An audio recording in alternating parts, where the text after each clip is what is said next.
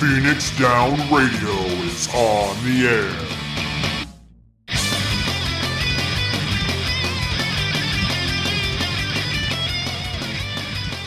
Welcome, everybody, to Phoenix Down Radio, episode number one twenty-nine. I am your host, Klaus Nightbringer, and joining me today, we have Tal- Talis Marvelous. Tell us what's going on, buddy. Uh, not much. Uh, as per usual, I bought a car since the last show, and this one didn't did. catch on fire. We have Sarah Timono. What's going on, man? Homework club. Homework club. Always homework club. Well, I, I suppose it is that time of year now. School is starting for people, so you're super busy with that, huh? Also, it has to be a virtual program, and some of the librarians are not very tech savvy. And as you can see, all the way over there, we have Fusion X from Gamer Escape and Aetherite Radio Fusion. Thank you so much for joining us today. Hey, thanks for having me. Well, I, you know, it was it was hard trying to trying to make room with all the Avengers I've been playing, but you know. This is a, this is a special episode, so I'm like, I think we can we can figure this out. It is a special episode. In fact, uh, today it has been marks five years since Phoenix Down Radio started podcasting. That's a number I didn't think I'd say. You're old. Well, we're not at eleven years. Start going to preschool. Yeah. This coming from the guy whose podcast has been going for eleven years now. They just celebrated uh, two weeks ago. Uh, yeah, something like that. Yeah. Oh, your podcast is about at the developmental stage where it's going to be an asshole to everyone. It's so adorable. I mean, we did we did have Anira from L B R kind of help start the show up when it when it first aired. So I mean, we have the D N A for it. Huh. But thank you so much well, for joining us. You got your teenage angstiers out of the way early. Well done. Exactly. um. Fusion has been a, a guest on the show a couple of times. You were um, you were a, an early on guest as well. You, oh, in, yeah. In, within our first year, I think we had you join us. Yeah, that could be. I think it was shortly before our, our first year. Uh, we were. I think we talked about um, the uh, uh, Palace of the Dead. That's that is that is entirely possible. Because that's about that time frame, so it was just crazy. I mean, let's be honest. This was in the before times. All the before time. such, yeah, all memory of such is now clouded in a haze. Sometimes I can't even remember my own podcast episodes. I can't be expected to remember everybody else's that I've been on. Sometimes I that's look fair. at it and I see a silhouette that might have been Fusion, but it's like dark against this brightness. You might have been like the guest host of Light or something. I don't know. Is that how that works? Well, uh, maybe. Cool, we're going with it. All right, fine. Being it's a, a special episode, we have some special things planned today. Um, for those of you joining us live here at twitch.tv slash Phoenix Down Radio, we invite you to join in and uh, be a part of our uh, game show. We've uh, set up a couple of quizzes um, on general Final Fantasy knowledge, and we want to pit uh, two players up against each other and, and test your knowledge. Uh, just jump into our Discord server. And uh, when we get to that point, and uh, let us know you want to play. Um, and if you win, you get your, you're gonna get a carbuncle ma- uh, mount. Um, but you're not gonna go away empty-handed. Um, even if you don't win, you will still get an emote. So. And and we I had some great ideas for questions, but Klaus was all, "No, sir, they have to be answerable by people." So fucking yeah, I know, me too. I was like, let's talk about classic literature and specific cantos and, Dan- and Dante's Divine Comedy, and Klaus is like, well, Sarah, real questions for humans. It's like, oh, dude, I- I B M's Watson is gonna look so good on that Carby mount, though. That's true. Or or Ken oh. Jennings. But what about Ken Jennings? Like, we need a two-person Carby mount. Is it Ken Jennings in front and uh, Watson behind, or vice versa? Or like, how about we get? Let's get an I B M Watson mount that Ken Jennings can ride. Eh, hmm. No, I'm not. Fan artists, get on it. Ken Jennings mount that Watson can ride. Well, we know where Sarah's at for the night, I guess. I'm still waiting okay. for my I'm still waiting for my Mary Poppins umbrella promised uh, at the German uh, fan fest a few years but back. See, Sarah, that's how Skynet started. It's gonna start sometime. Might as well be funny. I, I think you remember Terminator quite differently than how it actually happened.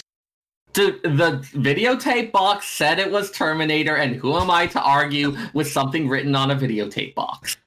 But when the music goes... You, you, you have the videotape box said. Anyway, moving this on. Is I'm going to question any kind of Ken Jennings writing I B M's Watson when you start adding that music into it. I don't... We are like three minutes into the episode and completely off the rails. I'm so excited. Yeah, we know it's going to be a good one.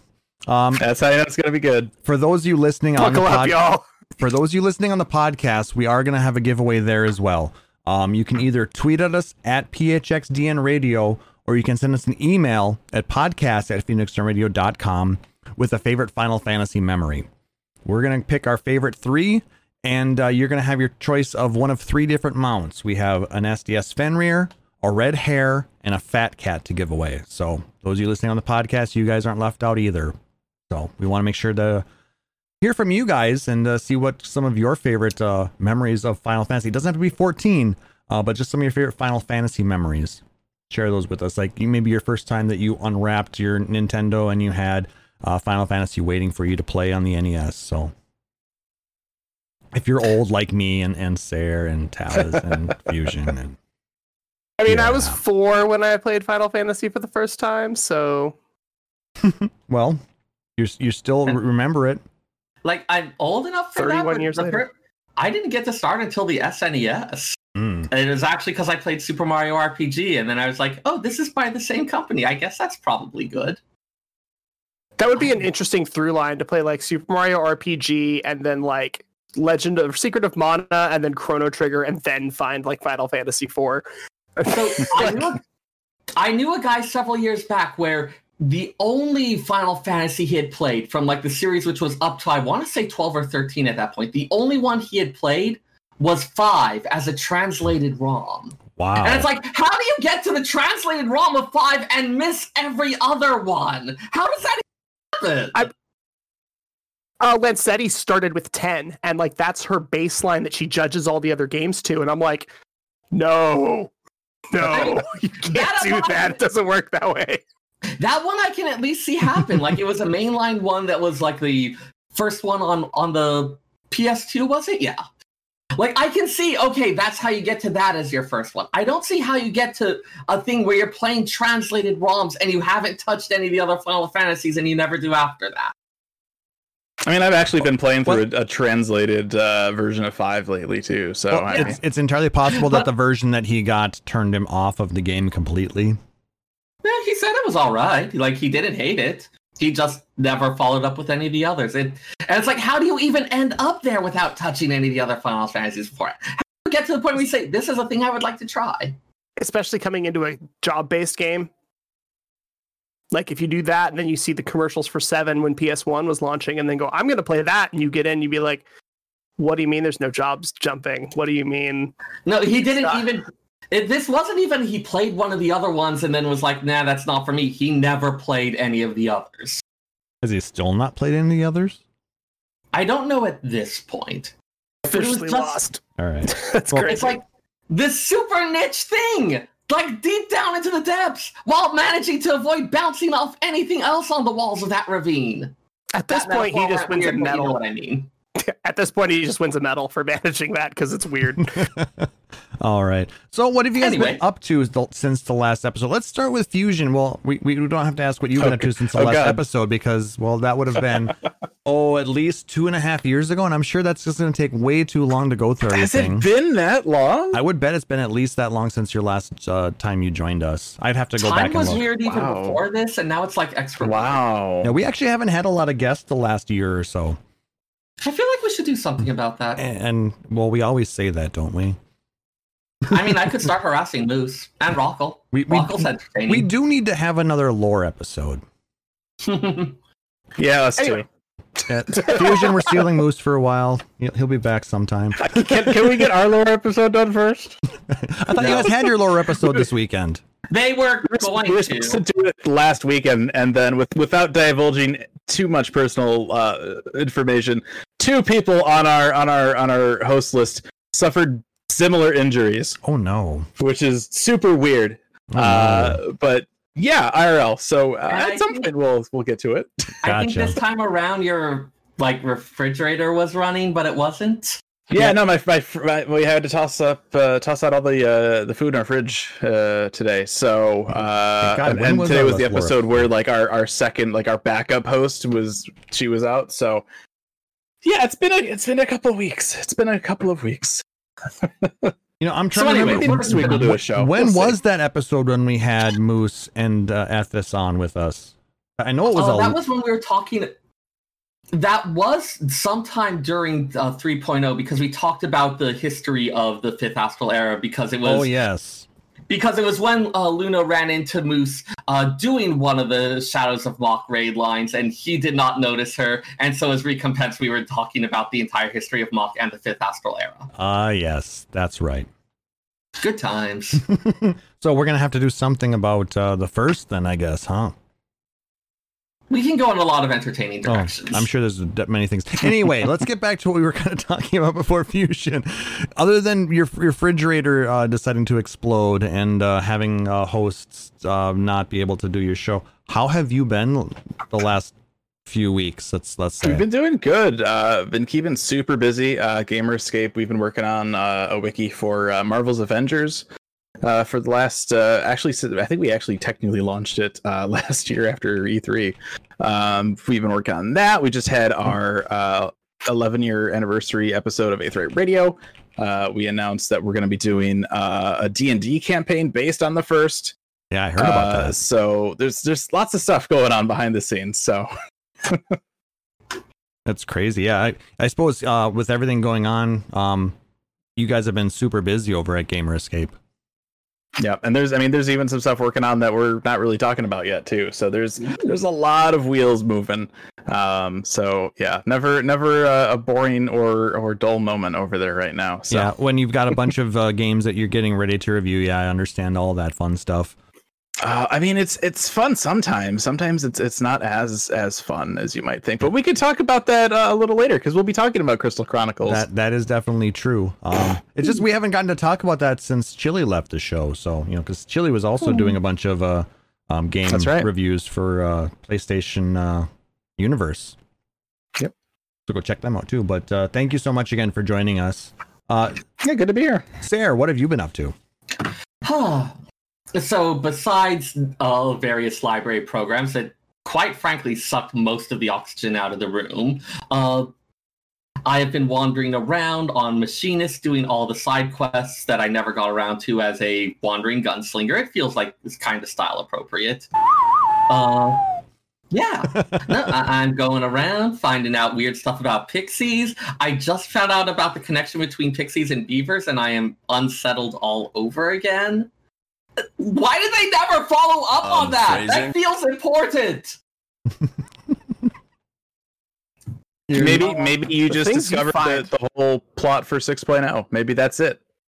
No, the plot for six point oh is that we're going to Charlayan and wiping out the studium because of war crimes, Loaf. Keep I mean, on. That's what you thought. I mean, it could have been Garland Mall. It could have been New World. Now we're going to find out what's really going on with the beavers and the pixies. Maybe the beavers will help us get rid of war crime, Loaf. I can see it all coming together now. You have so many scars from that fucking loaf, dude. Show us on the doll where the where the war crime loaf touched you. You do not want me to answer that question. I've got the doll right here. Show me on the doll. fourteen minutes and... Uh, but a bit of that, a bit of company crafting, uh, more stuff with submersibles, uh, found plum paper parasols, and it turns out that a couple of my friends really like purple, so I've been getting them plum paper parasols as well. Very uh, nice. I can actually like show off one of those, can't I? Yeah, you can. Yeah, they added uh, paper parasols with the most recent patch, and one of them comes from submersible stuff. Oh, that's cool. That yeah. is really cool, dude. Hmm. Yep. There's also a red one that uh, goes really well with the Dolomud red I like for everything.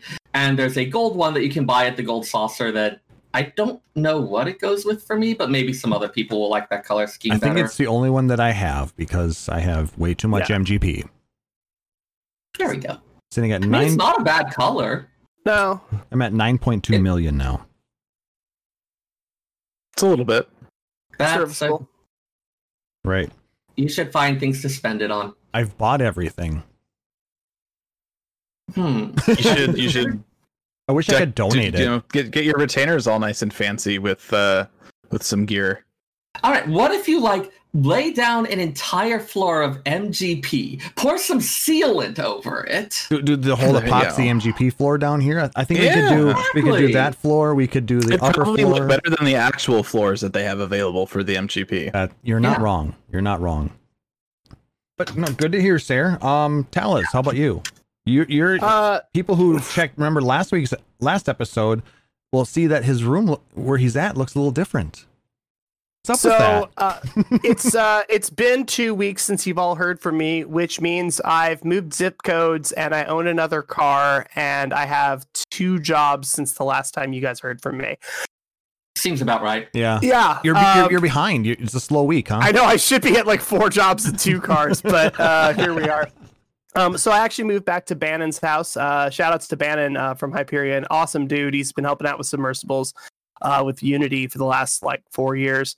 Nice. Uh, he literally sat and watched me play through like most of Heaven's Word, and he was just like, keep asking questions. And I said, dude, either play this game yourself or don't. And he's like, okay. And now he like owns a bunch of houses and has two hundred billion gil and like has an Excel spreadsheet organizing what he wants off of each sub. Damn. Like the dude's crazy. Um, but if I you moved, don't have spreadsheets, are you really playing a game? True enough. Yes. I have notebooks for all kinds of stuff. Uh, so I'm back here. I have a place to live again, which is cool. Um, back to a place where it was very stable. Uh, as you know, I don't really like this particular city, but I went to Japan four times from here, and I moved to Japan and South Korea from here, and I went to L A twice from here. So like, yeah, I like traveling, and this is a place I could do that from. Uh, I did buy a car. Uh, I've been borrowing and renting and all kinds of stuff.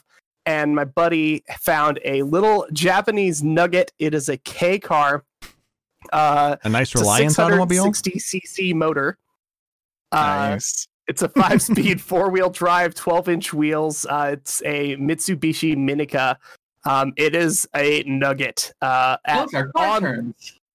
Yeah, if you put your pedal on the floor for about two minutes, you can get it up to one hundred kilometers an hour. It's a good time. Uh, but I own a car again, and it's right-hand drive, so that was fun. That's what I've been doing for the last little bit. Very nice. And uh, tomorrow, I will be building a new desk. So everything here is getting torn down. We're going to be setting it up here and then redoing all, the entire stream setup. So that's going to be interesting. Um, Look at me. I'm Klaus. I own a home. I'm not a millennial by most definitions. No, by all definitions. I'm actually Gen X because I'm old. Oh, okay. Right. Oh, okay. You're allowed to own your own home then. That's allowed. Yep. But I, I still like avocado toast. Is is that I mean, uh, allowed? It's not about whether you mm. like it. It's about whether you can't own a home because all of your money is going towards it. Mm. Mm. I, I think you can like the avocado toast, but you might be liable for a fine. Can can I shake my fist at people? Oh, yes. Well, like, that's a given. Okay, f- yeah. Fair enough. Yeah. Or, if, actually, if, if, if there's kids standing on your lawn, just go for it. You know, I think I'm just going to go ahead and uh, watch the uh, millennials and, and the boomers fight, and we'll just kind of sit here. I'll drink my uh, peach-flavored uh, cream ale and, you know, good times. You could help, you know. Why? It's more fun just to sit back and watch and play. I was gonna say, but popcorn. Yeah, that. Where, where do you think that? Where do you think that came from? The tension is terrible. I hope it'll last. um, in game, I maxed out my reputation with the uh, dwarves today. Oh shit! And I, I did unlock that. That's about as far as I got though. And and I was able to finally get the dance. Oh my god! I'm so looking forward to having that. I'm still like. I got Starlight, so I'm like a week away. It is such an adorable... Do the dance! Do the dance! I can't do the dance. It's going to screw everything up. if, you stick by, if you stick around after the show, I'll show you all the dance. Yay! um, I maxed out my rep with uh, um, custom deli- the new custom deliveries guy. El yeah. Toe or whatever. I can't remember his name. So I got Her the mount. Name is El Her Toe. name, yes, you're right. So I got that mount. Um... I grew a whole bunch of Allegan melons, and uh, for those joining uh, live here on Hyperion, if you need one, I have, I believe, six extras right now, so I can give those away after the show as well. But uh, like they're super cute, but also they cut themselves in half, and I'm like, Alligans, why did you need to do that? Is there anything you didn't need to bioengineer weirdly? Well, well look, they, they, they made it this way so that the Alligans themselves don't have to cut the melons. The melons just cut themselves. He's and right. It's... He's right, so you know. So what's a bit where you can use the two halves to commit some type of unspeakable torture against lesser races? When they, when they go back together by themselves. The Alligans may have also made a cow that would cut off their leg, slice it up into patties, and like serve up a burger. You don't, I mean... Moo. I mean, on the one hand, that's horrifying. On the other hand, like, that's really convenient. That's that's what they're all about. And that is the Alligan melon. Yes. Wait, is the Alligan melon a beef patty as well? Because I am not no. prepared to rule that out. I mean, it, it's whatever you want it to be. I was going to say, this is now everything is a meat well, patty. You know what? It, it, they just needed to make Allag great again. That's what they were trying to do. Oh. And on that terrible Dude, note... I filled out my fishy log. I completed Azus Law. You are even more horrified by the Alligans when you finish the fishing log for Azus Law. Well, especially the fact that half of them uh, uh, feel like Lalafell skin. Is that, Only is that a what couple. It is? There's like there's a lot of different horrifying things. It's not all Lalafell. But we all know Lalafells were uh, Alligan constructs, so... Well, it's like it's like eighty percent Lalafell, and then there's like a, like five percent Rogadin. Uh, it's like a, it's like a hot dog. It's like a hot dog. It's a little bit of everything. Don't ask. Yeah, it's like a hot dog. Just don't ask. Well, actually, technically, it would be a tater tot then. Uh, let's see. Hang on. Food science notes. I must make a potato-based hot dog, or at least bind it with potato starch. I mean, that's easy. There you go. All right. I mean, if you like, you could also just do like potato bread for the bun or something. You just you just glue some tater tots together with ketchup. Or just that's, that's your potato dog. Make a, a, a corn dog, but instead of uh, corn batter, it is uh, tater tots. Which I do miss working at A F K sometimes, because I could have said this to somebody and then two hours later it would be done, and all I would have to do is pay them. And this is it why we miss great. Bon Appetit. Okay. It's true. All it's right, true. Let's go ahead and move on. I'm glad you guys all had a, a wonderful God, couple of weeks. Uh, let's get into some game and community news, as uh, Fusion was alluding to earlier. Uh, we Final Fantasy Crystal Chronicles Remastered is available now, and it's cross-playable on P S four, Switch, iOS, and Android. Um, it's twenty-nine ninety-nine, and there is a light version that you can get and play for free. Um, and it's good. It's it's all right. It's um. There are issues, though. Yeah, I've been hearing mixed reviews. Just there are issues which make it not good. Yeah.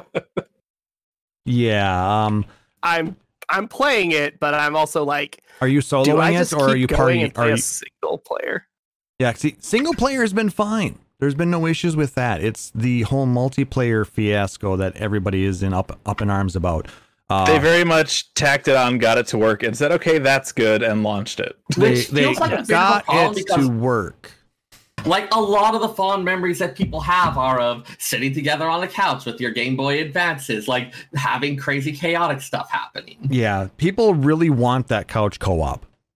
I just you, you can have that. You just need a PlayStation four on the T V, and then your friends all have the light version on their phone. Yep, or Switches or whatever. And I and I think that was probably their thinking, right? And and, and and I think what happened is, without that extra device, there was no way to get the, the co-op working yeah. reasonably, and they didn't want to put the effort in, and that's why it, we have it how it is. However, when it launched, the multiplayer servers were all basically shit. Um, people could not match up with anybody. Um, it was taking forever to try and get matches. They were crashing. There were issues with synchronizing. Um, they I mean, did. They did do a maintenance. With, Go ahead. That's been an issue with pretty much any type of online service. It being more popular than expected, and way too many people hitting it and flooding it out. My understanding from talking to people involved on the inside with this is, it is impossible to simulate accurately what it's going to be like for your servers to be hit by a million people. The only um, way to do it is to have your servers get hit by a million people. You could look at uh, the Final Fantasy fourteen servers.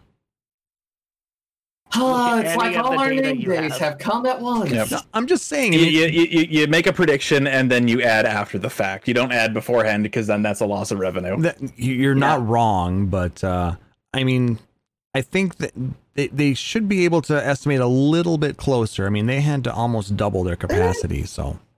So Silverwolf in the chat. It's weird because they're going to probably cut that down to like a third of that capacity yeah. in, in a couple of weeks. I, that's so. Yeah, true. That's the other thing. That's like, okay, part. You make capacity to handle the initial rush, and then a month later, like ninety percent of your capacity is going unused. Was it really worth spending to uh, all that? Well, for they, they probably, they're probably renting the servers, so it's it's fine. It, yeah, it, they just spin them out. down. Yeah.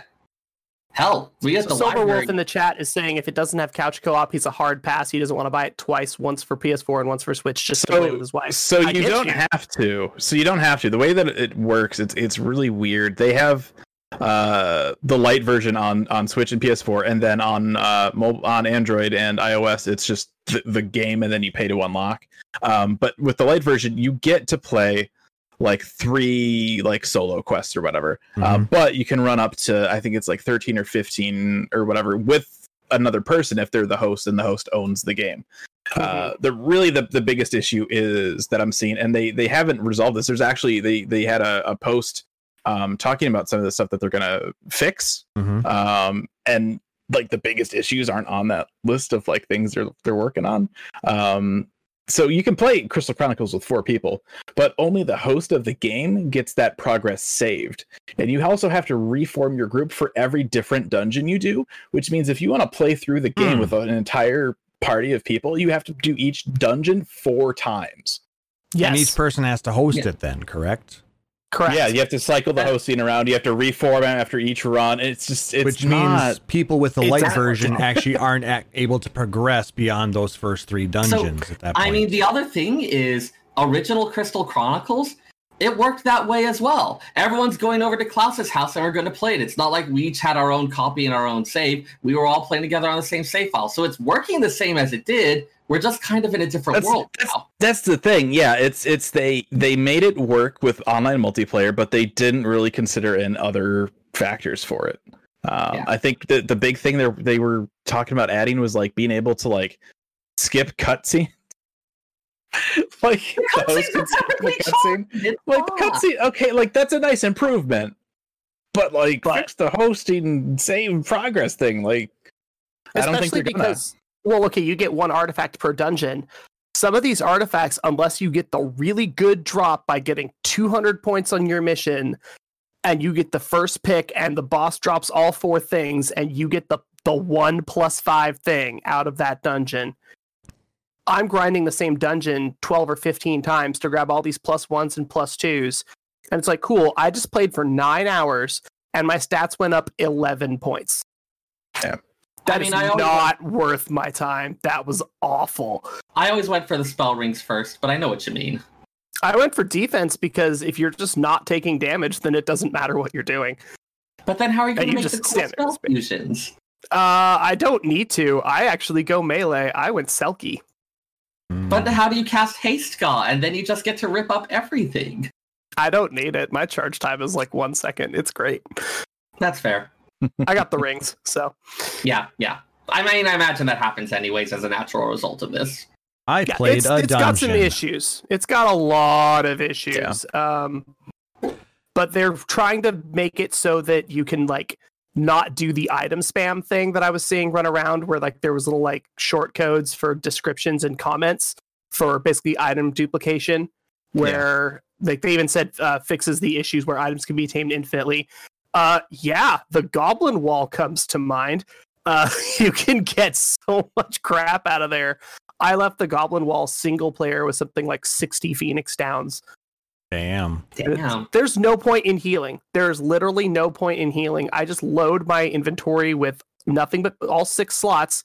I load four of them with Phoenix Downs. I walk up and literally just smash X to win. And if I die, your, that's fine. I'm back with four H P. It doesn't your matter. Your hit points are a binary state. You either are alive or being resurrected. Yes. And when you have four and you get four hearts when you res, that's sixteen. And I have six hearts. So I have twenty-two hearts. I just stand there and smash X. And I'm like, well, this is fun. I'm done playing this game on year six. Like, I just, there's nothing to do anymore. Goblin Becky, let me smash. What? Yes, please. Oh my. Anyway. Yeah, we're doing those mean deep cuts here. That's how we roll on Phoenix Down Radio. Anyway, Eh, I, I played, like I said, I played a dungeon. It was okay. I had never played the game before. Um, it has a very... Music's still great. Music's good. You gotta love the hurdy-gurdy. Music is the best thing about the game. Um, the game, true. The gameplay itself, in my opinion, it's it's very different from anything else I've ever played. There. Yeah. Um, like if you've played something like I played My Life as a King, totally different game. Yeah. I mean, I'm not. I'm not saying that yeah. it, in a bad way. It's just getting used to, you know, having to be within that that little circle of, of the chalice, and then having to you switch out your actions basically. Um, mm-hmm. You know, you need, and then having to gather the artifacts to, to level up. Basically, it, it's it's it's just very different. Um, I'll probably get back into it some more, and like I said, I'll hopefully play with you two yet. So, yep, would be nice. Uh, the one thing that I did was as soon as I got an elemental and I had a second weapon, I just put the second weapon in my one of my inventory slots with an elemental above it. Now I have an element strike weapon. Hmm. And in single player, having an element strike weapon for things like Blizzard is just absolutely busted. Um, for Selkies, one of the charge attacks is a distance closer. So I just jump halfway across the map, smack something and get an AoE of freeze and then jump back to where I was. Okay. For free. Just for free.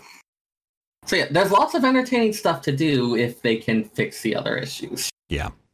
Well, and it, it's early enough that, you know, hopefully they'll be able to, to do that and, and not basically alienate the rest of the player base. I, I honestly feel like by the time they get around to fixing the things that people have issues with, that people are going to be done with it.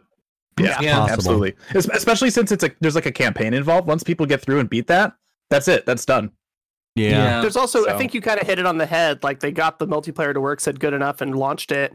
Uh, for couch co-op, yes, we all want couch co-op. I think that's almost a universally agreed upon thing. Right now, it's kind of pointless. Like unless you live with three other people that also want to play this, like yeah. you're probably not going to need couch co-op. So yeah, maybe yeah. putting it as a patch for later is a good idea for development they time. They could have done a but, lot of things to modernize the game, and they just they didn't. Didn't. Yeah. And this yeah, is even, this is even it. after a, a big delay because originally I think this was supposed to be out in last like year, December or January yeah, or something, year, and then it got delayed out to here. And it's just, if I don't know what anything. the what the delay helped them polish or whatever, but I it doesn't. I can't notice anything that is better for it. Hmm. You know, not that I, mean, I played it I... before, but. It might have even like it might not even have been a oh we're delayed. It's a we're just behind and we need time to catch up on other things. Yeah, because I think it was trying to make it better and they realized they couldn't. They're just like, all right, yeah. well, let's just put it out. Yeah, because I mean, it, it wasn't uh, you know the current events that caused it to be, be delayed. So no, it, it was delayed and all that. Yeah. yeah, yeah, it was delayed before I went to Nagasaki because I was actually looking forward to having it out while I was in Japan earlier this year, so we could play like this crazy weird like international Phoenix Down Radio version, and then it was like, well, now none of that happened at all.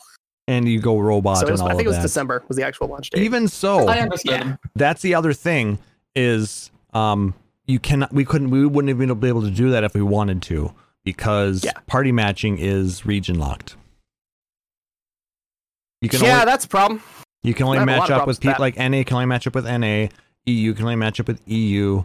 Um, I don't know if it's based off of where your your PlayStation or whatever um, account you have is, or if it's a physical location.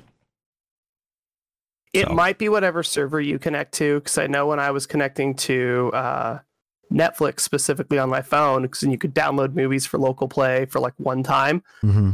I was downloading a whole bunch of stuff from a show, and then I was continuing to watch the downloaded episodes just at the gym on the treadmill, and then eventually the episodes changed and everybody's names changed and all the subtitles changed and a bunch of branding stuff disappeared from the episode mm. because the ones I downloaded from the Japan servers had a completely different set of subtitles and branding and imagery versus all the U S ones. So they're definitely tracking where the device is, but that's on a phone, not a P S four.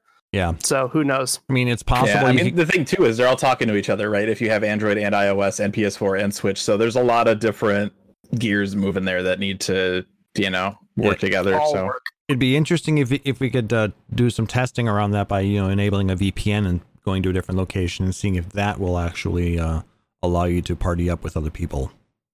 Yeah, I just have a lot of angry feelings about region locking anything. I mean, I guess I, I, I somewhat understand it because they want to try and keep the, the ping times low. Because if you got somebody oh, from... Yes, it's definitely out of concern for the consumers. That is definitely what is motivating this. No, I didn't say for it, that, that that had nothing to do with the consumers. That's It's for the the uh, actual uh, delay time between, you know, with the games and stuff. Otherwise, they could get way out of sync, and that could cause some other issues that they didn't even uh, conceive, so... Anyway, deal with the choice. Yeah, I remember breaking some stuff at N O A. We were testing with uh, Europe at the sa- at the same time, and we found bugs because of how much time delay there was between Europe doing something and us doing something. Uh, I've bricked a lot of hardware at that that, that building for sure. Yeah, so I mean, there, there there are reasons for this, that that may not seem as evident, but and, and, and it does seem annoying to the average person. I- But given how many other things stay in, part of me wonders if it is just the like profit and location control motive that's really driving it. Who knows? Well, money is is important. Money does run the world. But anyway, I I, I get it. It's just it offends my librarian sensibilities. Okay, fair enough. Moving on. Let's talk about a game that's older than dirt. Final Fantasy eleven. Oh, I was they... going to say Moncala, but I yeah, have that installed on my toaster oven. It's great. Yes. Uh, there apparently the September update is out, and uh, there's a whole bunch of new stuff that they added. So it's the game That's... that just keeps going and going and yeah, going. Yeah, I thought they were done with like significant new content, and like, they were for a while, and now they're doing stuff. Even know how this happened. I mean, the I update is, is pretty par for the course, right? There's the new Records of Eminence stuff. They swap out, they swap out the, the mobs and Ambuscade. Uh, the real big thing with this, though, uh, is that they're continuing to work on stuff for uh, Voracious Resurgence, which is their new story content, which is like what? Yeah, well, yeah, that's, that's yeah, the that big content. Thing. This is planned updates, though. In. Uh, you know, with this new update, they, they they planned on slowly adding in pieces, so it wasn't all available but, right but at once, and people play through it. Uh, you know, immediately. Originally, once Raps- once Rhapsody's of Vanadil was done, they were like, okay, that's it for story content. The, like they were going to have the hey, we're adding like swapping out the mobs for Ambuscade, as you said, or other things like that, but they weren't going to have new story. I think they expected it was just going to effectively run in maintenance mode until it got to the point where there weren't enough people to support it. And then this happened, and I don't know there how. Was a voracious resurgence in players, and so now we have this new quest line. Well, it's all like, free money. It. It's one. It's like with uh, one point oh and the relaunch, where it's like, this isn't how this normally works, and I don't mind, and it's fascinating, but I am so confused. Because you're anticipating what they, they you think they're doing with Crystal Chronicles. But now they're doing something that's actually consumer friendly. I would put it that way, but am I wrong though? This is just weird. I'm slightly more cynical on some aspects of that, but this is still weird. It confuses me. I am confused and irritable. I see that. Yeah, it's a good looking game, and I'm kind of impressed that they're able to still keep it going. But we need to give you head pats we- there. Yes. Okay. Head pats to Sarah. Head pats. I think like the fact I'm that we had such a slowdown on patches for fourteen, we had options for people to play eleven, and that's why there's so many people playing it. Right. Yeah. Uh, side thing that you just reminded me of, thing that is happening in my life, my housemate has started fostering kittens, and the last week has been so much better be- when I can take a five-minute kitten break whenever I want to. I hear you there. I'm actually puppy sitting for my parents right now, so. I promise not to take a kitten break during the podcast. Well, if you have to, you have to. um, I'm so tempted to bring one of them on camera. Anyways, F F eleven. It ratings. You do it. Just kidding. Um, but yeah, I mean, it's it. They're they're, it, they're trying to keep things going because I mean, there are still a, a lot of hardcore players that are still playing the game. It's free money like, for them, and it's good an to M M O see. In maintenance mode can remain profitable under some fairly extreme circumstances. Like maybe you collapse down the number of servers or something like that. Uh, but like you can keep going for quite a long time. Yep. But this is still surprising. Like you don't typically have the investing of new resources in it to this degree.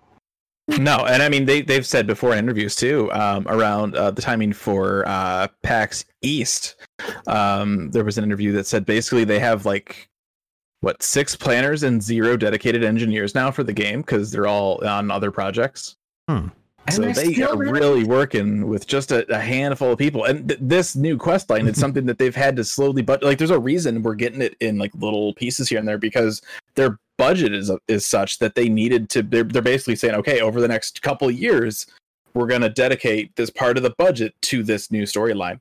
Um, and they've, they've said that they will run the game till at least uh, the twentieth anniversary, which will be twenty twenty-two. Damn. Like, it's yeah. awesome, just so, so brain-breaking. This isn't how things are supposed to work. I want the to be able to get back to Japan. The laws of nature are breaking down. We're gonna I want to be back in Japan in twenty twenty-two because I want to go to the twentieth anniversary events. Oh, God, yes. Yes, absolutely. So We're going to yeah. need to summon Zodiac to make the laws of nature go back to working normally. I'm going to put oh, Sarah on mute. Oh, that reminds me, like, three out of every four of us are going to die. I volunteer you three as tribute. Uh, we're going to put we're gonna put Sarah That's on nice mute now. And uh, That's for the best. And move on. Um, I can still hear him. I don't know. Is it just muted for the stream or? Mm, I, I, okay, I didn't actually mute him. Oh, I see. I get it. I was hoping. Really? We had the opportunity to say something like, if we can hear him in our hearts or anything. No? All right, fine. Anyway. I tried, man. There. Mm. Use the crystal you've had in your inventory since the start of the game. I mean, podcast. Use the loot. All right, Talis. Uh, you had a little bit of uh, trading card game news. T C G news. Uh, so for starters, we haven't had any T C G events pretty much all year for obvious reasons, um, but they're still releasing all of the opuses that they had been working on. Uh, just printing was a little bit slower, and they have announced that they aren't going to be making more stuff for Opus thirteen, fourteen, fifteen, and on, just because we don't really know when we're going to sit face-to-face and play cards again. But they finished up Opus twelve, which they already had mostly done. Uh, so Opus twelve, Crystal Awakening pre-release kits are now available for pre-order. The catch is, is we can't sit around a table of eight people and play a pre-release, so instead you just get a box with your cool sleeves and possibly a cool deck box. Um, I think it comes with the dice. Um, there's a bunch of cool stuff that comes in the pre-release kits. These ones come with uh, nine booster packs, presumably to build a sealed deck, uh, a promo Emmett Selk, and a pre-release exclusive sleeve pack. Uh, hmm. The sleeve packs can sometimes get really expensive. The Scions of the Seventh Dawn ones are still for sale for about twenty bucks just for the sleeves. The wow. Moogle ones from Opus nine are about thirty bucks for a set. Um, so just the sleeves alone are really, really cool. For a uh, game so people can't play. Is it awesome? Hmm? Do we know what Emmett Self does? Is it awesome? Uh, we do, actually. Let me pull him up really quick. Um, But the pre-release is going to be available in stores on October thirtieth if you can uh, get a hold of your friendly local game store uh, and see if they actually have access to getting one or Please getting a set for you. Or store. They probably need it. Place your orders at your friendly local game stores. Please and thanks.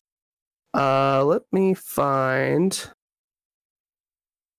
Emmett Selk, where are you? So do they have any plans of doing something like Hearthstone where it's an online card game? Oh so they God. actually uh, mentioned that because Magic decided to really go heavy-handed into Arena last year, and it ended up kind of saving their butt uh, because now people can still play. Mm-hmm. Uh, Pokemon had T C G O. Uh, Konami had a janky but functional version of Yu-Gi-Oh! In a couple different forms. But a couple of cards, Card Fight Vanguard, um, Buddy Fights, uh, Final Fantasy, and a few others, don't really have an online presence as of yet. So they're still trying to find a way to really like, get things functional again. I am I trying to load like... the image of Emmett Selk, but everybody wants to load it right now. I feel like if there was an option for uh, being able to play that through some kind of online thing, I would absolutely go for that. Yeah, because I mean, it makes things a little bit easier, especially and in current times. The issue that we have with it. Go ahead. Yeah, the big issue that we have with online card games, especially ones that have uh, things that have a lot of interrupts and a lot of stacks, is that you have to have opportunities for go backs. You have to have opportunities to interrupt things. Mm. And when you have a ten or fifteen second timer for interrupts for every single effect on every single card, that makes what would be a twenty minute game easily a forty-five minute game. And that's what breaks things. So for things mm. like Magic, when you're playing a card, you can mark when you want things to interrupt when you play the card. Uh, so it just flows naturally for both players. Uh, also, the sleeves are of Ash from Final Fantasy twelve hmm. uh, in a super cool Amano art style. Uh, Does she still have the same is a forward? Uh, no, it's actually kind of a weird grayscale looking thing. Uh, I'll actually post that for you in, a, in just a second in the chat. So, uh, four-drop ice forward, Emmett Selk is an Asian from Final Fantasy fourteen. He has nine thousand power. When he is chosen by your opponent's summons or abilities, remove Emmett Selk from the game. If you do, play Emmett Selk on the field at the end of the turn. Damage five. When Emmett Selk enters the field, you may pay one ice. When you do so, do one of the following two actions. Choose one dull forward and break it, or choose one forward of cost two or less in your break zone and play it onto the field. So either, so basically when you're about to lose, because you have five of your seven damage, every time it comes back, you start killing things that are weak, or you start bringing shit back from the void to make things awful for your opponent. Damn. And every time they target him, he like disappears from the battlefield and then comes back. And every single time he's targeted for literally anything, he just goes, peace, I'll be back. It's kind of a, he's, that sounds like kind him. Of an interesting guy. That sounds aggravating as fuck. It kind of works. That that's definitely Emmett Selk. Does he does he do these? Yes. Yeah, he uh, the actual art of him as he is leaves is like a he's kind of got the like the wide arms, like the come at me, bro. He's got his black jacket. Um, it is the full art is the promo one, which means there's also a non-full art version uh, somewhere buried in the set itself. I don't think uh, your link in the chat will work there, Talis. I don't think it will. Let's see if we can just delete that. No. Oh, I hit the character limit. That's why. Um, yeah. It, Rip. Just Google it. You'll find it. Yeah. Google it. It's fun. Uh, Emmett Selk promo. Have fun with it. Uh, if you do want to play or learn more about the Final Fantasy T C G, do find me on Discord. I'm at Marvelous Talis on there. Uh, I love the crap out of the game, and I have a whole bunch of cards that are currently collecting dust. Nice. I have some cards, but I don't play. Same. I haven't played a T C G in quite a while. I bought a box at PAX one year and a bunch of a bunch of boosters, and I was like, sure, let's just let's just. Let's, I think I was trying to get like an Astinian card or something. The Astinian is awesome. Uh, he when he came out, the amount of Lightning Dragoon decks absolutely skyrocketed. um he's a good like frontline main hitter forward, but you need stuff to back him up. Uh there's a Freya from nine that has a bunch of lord effects that buffs all your dragoons. uh Kane also has a bunch of stuff that buffs all your dragoons, and then you grab all of your tactics eleven, fourteen, three, and five dragoons, and you throw them all out, and they all have little weak effects, and they're not super powerful, but they're like slivers. You put a couple lords in play, and now all dragoons have blank, and now you've got just an army of really obnoxious stuff coming at things. It's real fun. It's like the yeah, that seems like the kind of deck I would make. it's it's a good time. It's like, okay, so let me get this straight. Cain and Astinian, with the help of Lunith, are going to throw Freya, and she's going to kill everything. I like to imagine that they all just jump into the sky at once, and it's like that bit from Advent Children where they're just flinging each other higher in turn for no ex- adequately explained reason.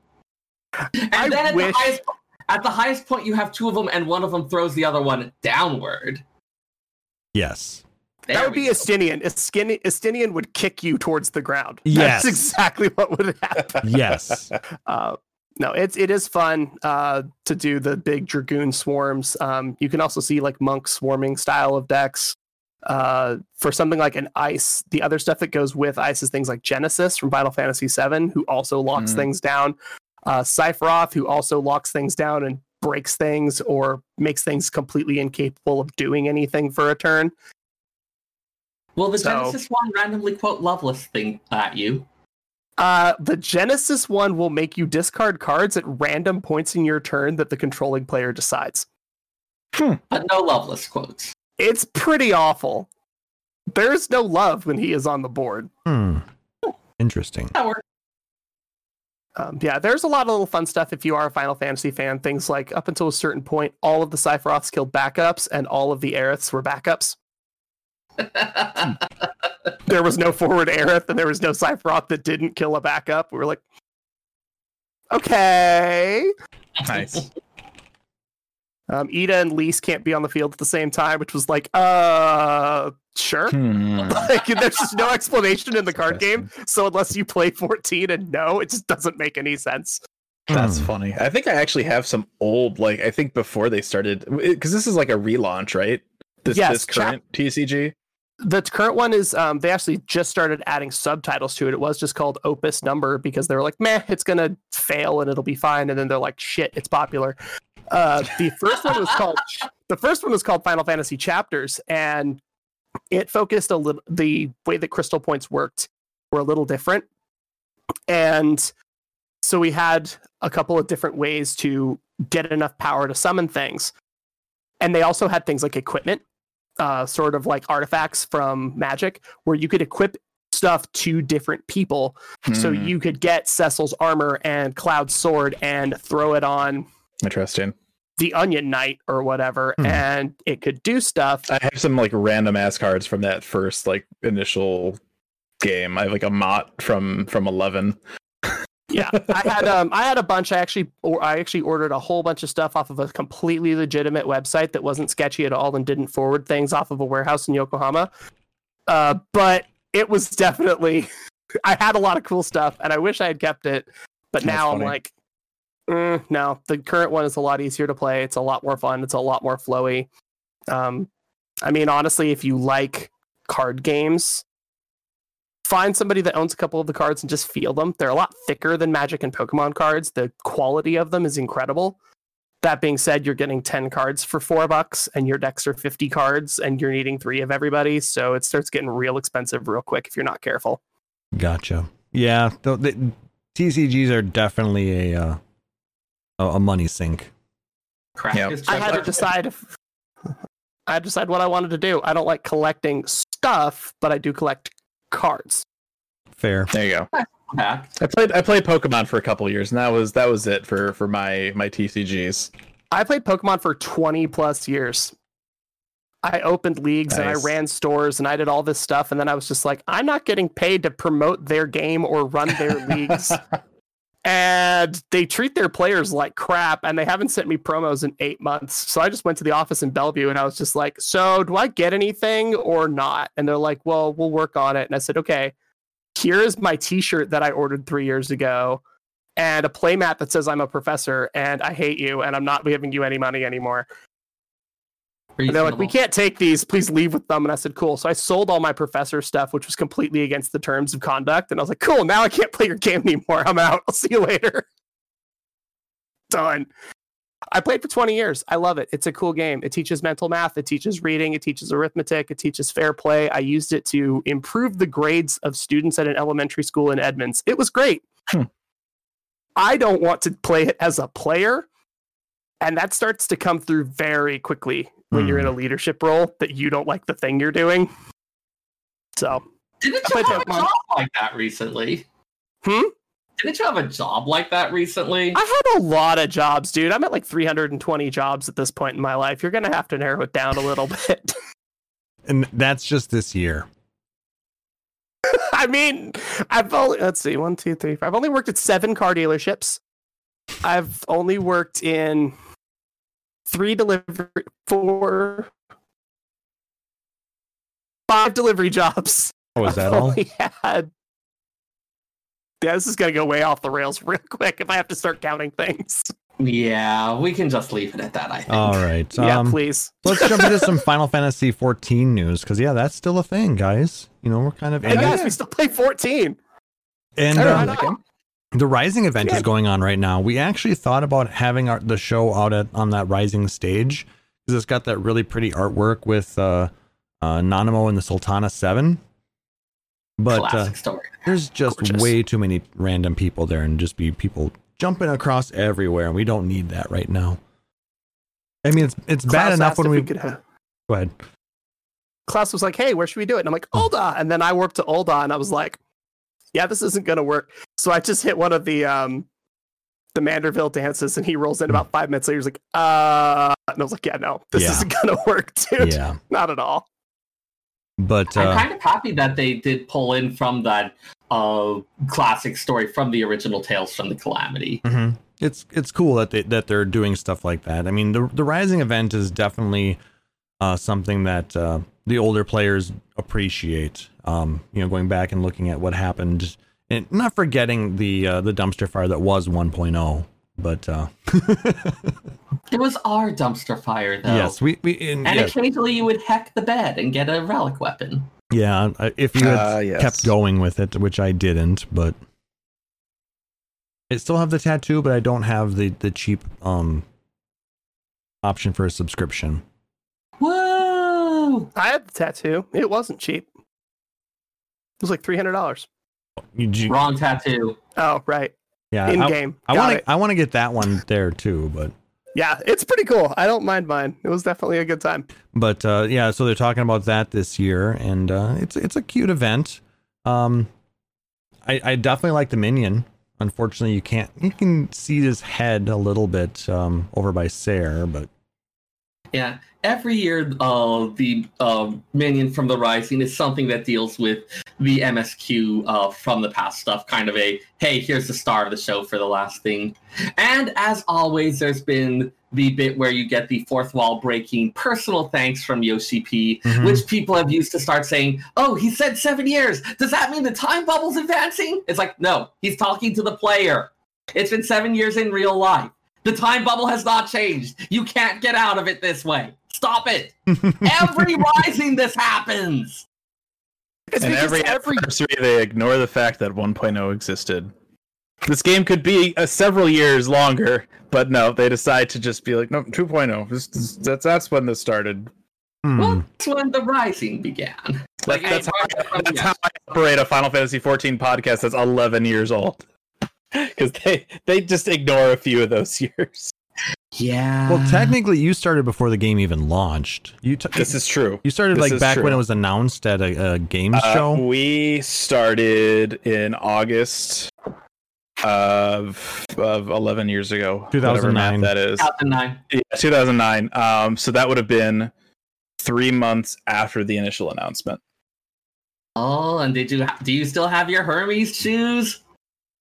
Yeah, I have my Hermes shoes. I still have uh, the the uh, physical copy of, I think it was uh, Famitsu, which was like the big, uh, the first big publishing of information for fourteen. We spent a whole episode talking about guild leaves. It's this amazing new quest system that they're going to add into Final Fantasy fourteen. I remember watching that preview and I thought it was the coolest sounding thing. And he goes into this weird trance looking at a stained glass card and there's I a have, light table. I have the magazine. That was that information. Yeah. And it's like, we do absolutely dick all with that system. All we do is level our crafters by buying shit on the market board. That is all we do with the, with those systems. I did my things. I did. Principle. I did also, all the things. Also, they're full of delicious lore. All of the saints that are pictured on them. Well, the, the orphans now in the firmament do do leaves to, to make money. Well, good Excellent. for them. Good for that. Somebody has to do them because we're not. They collect scraps of wood and they make rope. Aww. I mean, we're not doing the leaves. Like, uh, yeah, right? yeah, yeah. Yeah, exactly. Hmm. At some point, I kind of want to just start burning them to see if I can get anywhere near Honest Gillionaire. I saw someone with the Honest Gillionaire title. I'm pretty sure you have the only feasible way to get that is from one point oh because they had the thing where you could like chain the ones you were turning in for those super bonuses. Uh, Honest Gillionaires yeah. from making a million gil out of leave. Yeah, from act- the actual leave, not from selling the stuff that you might get from it. But that is, I mean. I mean, you only get like a few hundred gil each, right? It used yeah. to be that when you were picking up a leave, you could you would have like your completed guild leaves, and you could turn them in. Various combinations would give bonuses to the rewards you would get from the next one, and by chaining stuff together in proper ways, you could get like a couple hundred thousand gil from. These are the things that live in my brain instead of useful information. one point oh crafting leaves were awesome because they would just give you the materials to make the things they needed. Yeah. Yeah, they were. It was, nice. am- it was amazing. And then you'd have no, a level fifty crafter, and you didn't ever leave the Adventurer's Hall. Yeah. Well, well you still you only had a limited number you could do. Uh, access for some reason, which I never quite understood the different types of guild access you could buy and how they actually varied, or how you needed to buy the key item that made you really good at making nails. There was so much obtuse about that system that I wanted to understand. Back in my day, I had to buy Fleet of Foot, and it was a thing that let me run a little bit faster when my weapon was out. Yeah. Yeah. one point oh, everybody. Oh, my God. And you had an undershirt, and you had... Uh... Oh, God. The amount of gear that every person had was freaking there were insane. Like, there were like two or three equipment slots in, in one point oh that they never actually made gear for. I mean, I think they had planned to, maybe. Oh, I'm did sure anyone, they did. Did anyone ever actually execute a battle regimen? Because I saw the system, and I saw the no, they, they did, and they were using it to cheese the Darkhold boss, and that's why it got removed. Mm. Oh, God, it's fucking Absolute Virtue all over again. People, oh, yeah. people could would one-shot that demon at the end of Darkhold with battle regimens. They were just, like, abusing that left and right. Well, it was amazing. Have this cool combination. Right, that's the thing. So they finally found out how to use battle regimens. Oh, it's too O P. Sorry, we got to take it out of the game. one point oh. I do love when you just have a little banner that says, "We didn't playtest this at all." Like, just ever. Like, they didn't know how it worked lot. either. Fun. There's that's the funny part. They weren't sure how it worked. Yeah. uh, the, okay, so. This is one that gets shared among the lore mongers that I just have to pass on. On the actual released disc software, like the thing that was done, the commercial release, that big lake at the center of Mordona, it has a name that I believe is something like, uh, name this lake later. Like, Silver Tier Lake got named in the day one patch because it was not in the files on the disc. Hmm. They also refer to uh, the uh, the Sea Serpent as like Leviathan or a Primal or something on the Blu-ray uh, that came with the collector's edition for one point oh. Oh, for the Lominson opening? Yeah, they, they, they, they mislabeled that, and it was really funny because I can remember uh, talking to Koji about that. I'm like, hey, so uh, what happened here? He's like, well, you can patch a game. You can't patch a Blu-ray. Yeah. All right. Wow. That's good. That's good. Okay. I do remember some of the good stuff that we heard about when we were playing in at Nintendo. We'd all come back and we were like, so, did we all beat Ifrit last night? Yeah. What are we doing tonight? And it's like, uh, Mario Kart? It's like, yeah, all right, sounds good. We just like didn't even bother. Like, as soon as everybody had beaten Ifrit, we were like, cool, disc space. Remember having to collect totems and like Koopo nuts to fight primals? I can yeah. still make Rocco go into a fetal position by talking about the unmarked Moogle keystones. I still have some, I think. I still have... Or, or did they they get rid of those? I forget. They, no, they, they, still those exist. They, they exist. Okay. You can't do anything with them. You can't get them anymore, yeah. I, I have those. I have uh, some moon nuts, some Dalmud nuts, and uh, a bunch of the Hamlet Beastman currency. I found a bunch of uh, Strength four materia floating around. And I was like, what the hell am I supposed to do with this? Sell it. I appreciate that the N P C, like the N P C who taught you about carbonized matter, is still there, and he talks about this used to be a thing, but now it isn't. It's a thing thing we need, now we don't. All uh, right, moving on. Anyway, moving on. Yes, if you haven't done the Rising story, do it. They're always cute. You get the minion, you get stuff. You, you actually get a uh, nine days left. Yep, you got. You time. can get the veterans of the game to talk about all of this stuff. We will go on for hours. Absolutely. Um. And to go with the Rising, they always do these short stories. Um, and they've released two different short stories now. Uh, part one is called Small Mercies. And uh, if you guys have ever done any uh, hunting, it's going to make one of the mobs in Ilmeg, you know, just that much sadder. They've already hinted a little bit about this just from talking to the N P C who tells you about the different hunt marks. Uh, there's been like bits of it dropped in from there, from some of the stuff. Uh, dealing with the history of Verbert, but they really expanded on it and made a lot of stuff much more explicit.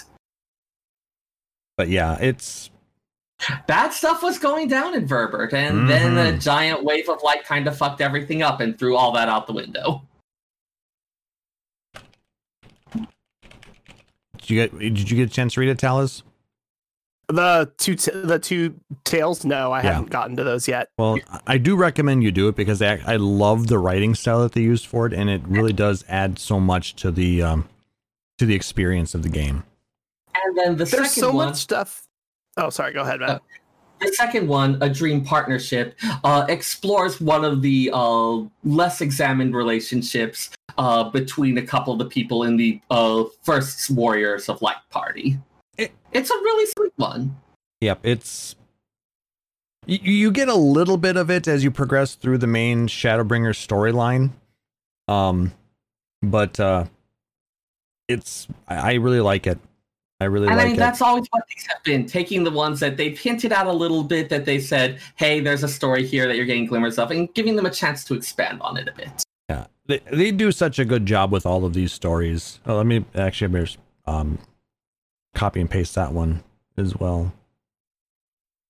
I was going to read them on uh, on our show today, but uh, my fridge uh, decided otherwise. So I haven't actually read them yet. Mm-hmm. Well... I like, recommend- these are absolutely the type of thing that goes well for a dramatic reading. I would if we weren't already like an hour into the show.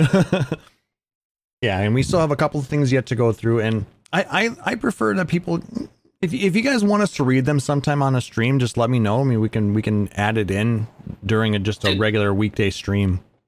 I like doing dramatic me- readings. I miss it story time. The worst of times. It was the best of times. There was a bird in Ilmeg who met a man named Albert.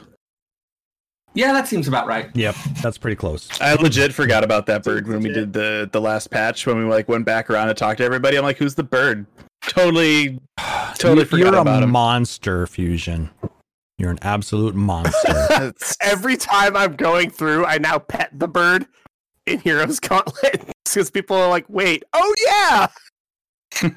Be nice to the bird because the bird is nice to you. I feel wrong calling him a bird. He's bird not a bird. Well, I mean, sort of, but not quite. Bird adjacent. Okay, yes. I approve of the suffix adjacent.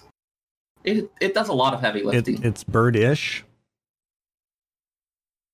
Bird adjacent works. Bird-like. Burb. I like bird adjacent. It's a burb. All right. So yeah, go check out those stories. They always do such an, an amazing job. Now is the time in the show where we are going to bring some people in and we are going to test their knowledge of Final Fantasy. Now, I, I pray to God this doesn't screw up our cameras. If it does, I'm going to minimize them and we'll bring them back afterwards. So, so you can, I don't, I don't know if this is, if the plan, but you can actually hide people that aren't on cam from the, uh, the big window. Okay, how do you do that? In your, I think it's, yeah, and more. Uh, if you click on more, it's uh, show non-video participants. You can check oh, that yeah, off. that's a good, that's a good point. So, I mean, thank you for le- for awesome. telling me that. That these are the things you'll learn as you're going through. I mean, that's why we bring him on too, because he's so smart. Phoenix Down Radio, a collection of professionals. I finally understand why I'm on now. You're just using me for to get all those those hot uh, podcasting scoops. You, you're not wrong. it, it, no one said the phrase "unpaid technical support." Until just now. Uh, now, I will say that uh, it was thanks to Fusion's help two weeks ago that we got these up and running. So thank you very much for your assist on that. Yeah. All right. So now with that, it shouldn't screw anything up. So I'm going to go ahead and bring Nicknar and PyroCats into the show channel. Nicknar, well, PyroCats. Hey, how's it going, guys? What's up? Hey, how's it going? PyroCats, are you there? I am. Wonderful. I hope you guys, hope are, you guys are ready. Oh, somebody has to mute. Ah, uh, it's me. Damn it, Nicknar. You should know better than that. My... Bruh. Bruh. There, I turned on my headset. Perfect. I like it loud. All right. You already lose. Just kidding. All right, so Rip. You two are going to uh, fat battle off in a best of five Final Fantasy knowledge quiz. So oh, goodness, here's how it's going to lose. Well, it's uh, it's all so Final I, Fantasy, I, not just uh, you know Final Fantasy fourteen. So if you've played the games, you might be all right. And like you said, we're not. You're not going to leave empty-handed. So everybody's going to win a prize.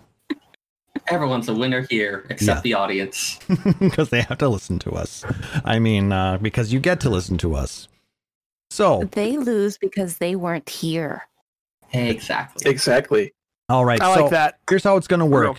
I'm going to read off the question and a list of uh, answers.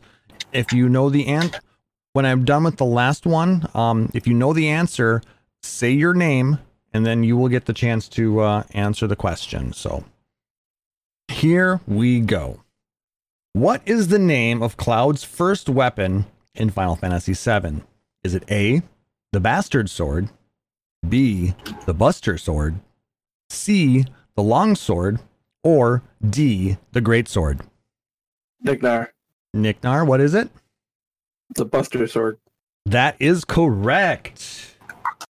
I, and I don't, where's my... It's there. Interesting. I've heard a lot of like really good sound effects, like beep, beep, boop. Nicknar is a new is a new button press. I yes. actually really like that. I was like, that's a funny Nicknar. Button press, but it's right there. Nicknar. Nicknar.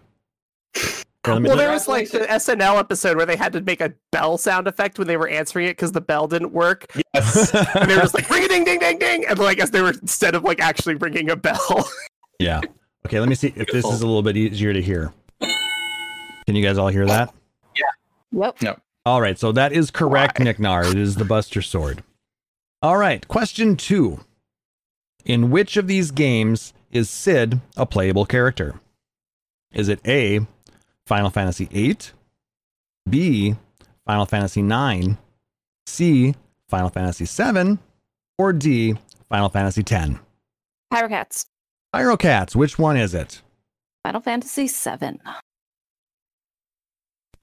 That is correct. We get it's one to one. We got a tight race here, guys. Competition. Got to sell that competition. Come on. All right, question three.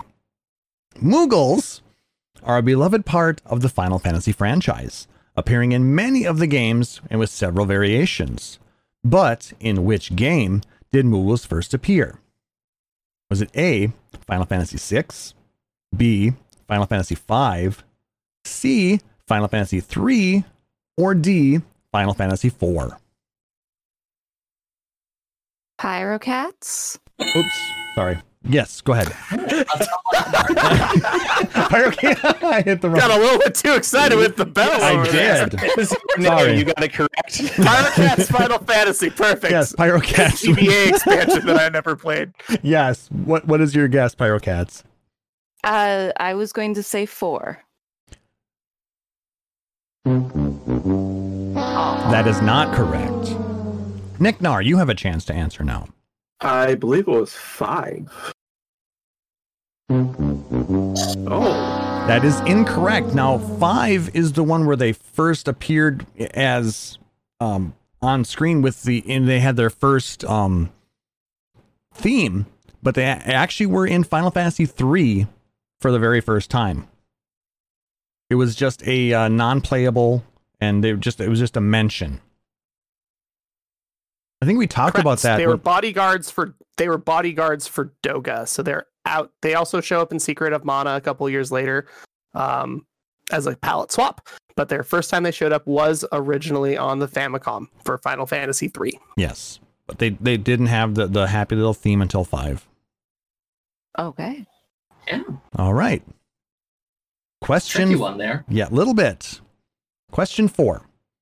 Which of the following is not a guardian force in Final Fantasy eight? Is it A, Garuda, B, Quetzalcoatl, C, the Brothers, or D, Carbuncle?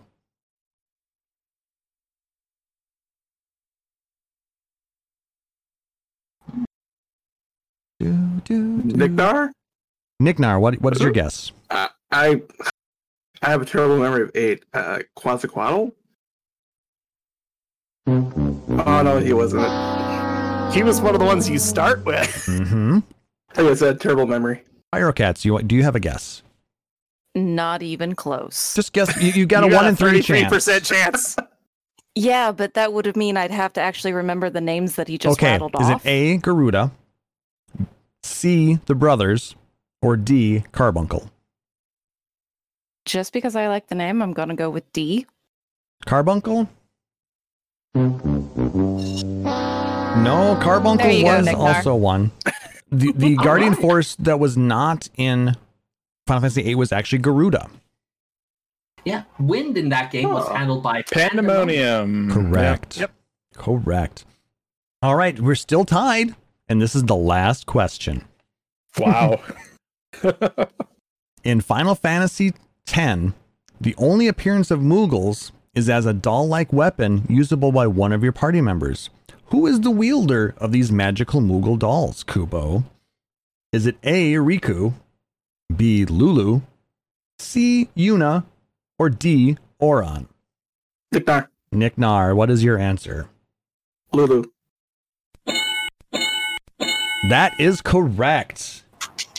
And Nicknar, no, I would pay money for an edition that where Oran was wielding them. Right? Imagine the fire tornado one where he sprays the Usagi and then throws a flaming Moogle into it. That would be, that would be amazing. amazing. Yes, that um, would be so good. And, and, and, and on a funny, but on kind of a funny side note, in, in Final Fantasy X two, um, Yuna actually wears a, uh, a Moogle suit. Yeah, they have the it's like the mascot. Job, I think that's correct. And she she yeah. actually appears at the beginning of the game um, and heals your party in that Moogle suit. I screamed fire the Moogle beam pretty much every time I used that ability. It never got old. Yeah, it was pretty much that kind of feeling. I mean, that that sound just encompasses the entirety of Final Fantasy X too. Yeah. When you think about so- it. I mean. Mm-hmm. There you go. Congratulations, Nicknar. You won the first game. Um, we'll, be, uh, we'll message you afterwards. And uh, PyroCats, you did an amazing job. We will uh, also message you. You'll get your choice of uh, uh, one of uh, e- two emotes that we have. Very cool. So thank, thank you. Thank you guys so much for joining us. And we have another game coming up. Are there? Is there? If there's anybody else out there who wants to join in and play this game, Uh, go ahead. It looks and, like Silverwolf is already in. Yeah, he wants. Jump. He was A F K fishing uh, when we started, so he wants to jump in for the next round of questions. I he think definitely can if you want to. Like I said, jump into that uh, call-in channel. I'm gonna go ahead and bring uh, Nicknar and PyroCats back up there. Thanks again for joining us, guys. Have a great night. Enjoy the rest of the show. You too. And there's one. Oh, dang it! I said go up there. There we go. I dragged too far. I hate when that happens. So that that actually worked out well. I'm very happy for that. Talis, thank you for putting the Discord link out there. Um, like I said, j- jump into the P D R called in channel, voice chat channel, and uh, check to make sure that everything is working. Um, while we wait for our next contestants, um, what else can we vamp about, I guess? I mean, we could quiz each other really obnoxiously difficult Final Fantasy questions. That's always fun. Yeah, Silver, so oh, scramble oh, for your headset, man. What was the name of Cypher's gunblade in Final Fantasy eight? Hyperion. Hyperion. I would hope you would know that. that one, but... I hope you would know that. I actually have a Hyperion over on the on the shelf. Did yeah. you know it actually has a pistol grip? Nice. Yeah. It's not a it's revolver, a working, it's a pistol. Yeah, it's actually, it actually, well, it doesn't work as much anymore after I knocked it off my shelf playing V R and I had to glue it back together, but uh, yeah, oh, the trigger would no. work and everything. That's crazy. Yeah. Um, let's see what else. There, there were a bunch of questions that I had uh, gone through that I didn't choose. I maybe go through the list and find them. Uh, why do Lassie turn into ice? Uh, depends on the specific thing, but usually it's because they finish their focus, and so the gods are locking them up until they need them again. And it's technically yeah. crystal. That's interesting. My, my answer was, was like completely different. Crystal. I was I was gonna say, who cares? It's thirteen. Like one of the points of the whole thing is, it's like, oh, you are the chosen one. We're gonna make you do shit, or you turn into a zombie, and when you're done, we're gonna t- suspend you in time till we need you again. Well, yay. Oh, we're, fun. We're, we're terrible. Not really. Let's see. This is one that I was looking at, but it was more for like Sarah's kind of stuff. Um, like most summons from the Final Fantasy series uh, have acquired their names from various mythologies. However, do you know which Aeon does not? Uh, is it Ifrit, Anima, Shiva, or Bahamut? There. I mean, I'm thinking about interpretations here. I want to go with Anima, but there's kind of a... I'm just going to go with think, Anima. Not I would be inclined to think Anima as well. I, I think that's, uh, unfortunately, the way this particular one is set up, I have to answer all the questions before I can get the answers. I hate when they do okay. that. Yeah, because I know that Ifrit was actually like, first of all, there was two or three translations of Ifrit before we got to the yeah, R F R I F R I T version mm, that we have now. One was Jin. Um, he was called, like, Jin uh, with and without the silent D. Um, he, he also was Ifrit at one point with three E's. Uh, in that five patch translation that was running around for the longest time. Uh, there's a lot of, of different names like, that have adjusted. Some of that's just a consequence of trying to Romanize things that appeared in languages with other character sets. Kaizoku, the pirates from Final Fantasy one that you rob blind to get a whole bunch of G P early in the game. Well, it's K Y Z O K U, and it's like, okay, that doesn't make any sense in English, but Kaizoku, which is Ka-I-Zoku, does make sense in Japanese, but we just they only had so characters. much room. Yeah, yeah there's only, only so many characters. So it became yeah. K Y instead nope. of K A I. And that's why he's cyan instead of cayenne. Yeah, instead of being cayenne that's like the pepper, he's cyan yeah. like the blue. That's why all the, the, the early Final Fantasy games have amazing translations. Butts. But he did best. Like I, I feel like he did reasonable work, especially under the circumstances. It, it's it's funny. We were talking a little earlier about uh, playing Five with a uh, a translation patch. There's actually a really good book out if you're interested in Five or like uh, localization translation um, from Boss Fight Books. Uh, Chris Kohler wrote it. Um, it's basically about kind of the fan community that came around uh, when when F F five first came out in Japan, and the the fans that were kind of working together to like try and translate the game so that they could play it. Super interesting book. Uh, yep. If you're if you're into that kind of stuff, definitely check that out from uh, from Boss Fight Books or Final Fantasy uh, Five. All right, we need one more person to jump into the call-in channel. Uh, Silverwolf has joined in, and uh, he needs an opponent. I saw that book, and it looked really good. Um, there was a few things that I wanted to look at specifically, like how we got to Y Burns. Like that's a really good one that just doesn't make some, any sense. It's such a like it's such a fascinating book. Like they they've got a, a lot of different games that they they've uh, had books on. Um, I know just recently they had like a Resident Evil one come out. Uh, uh, I haven't like, got into it yet, but looks like their most recent one is about Final Fantasy six.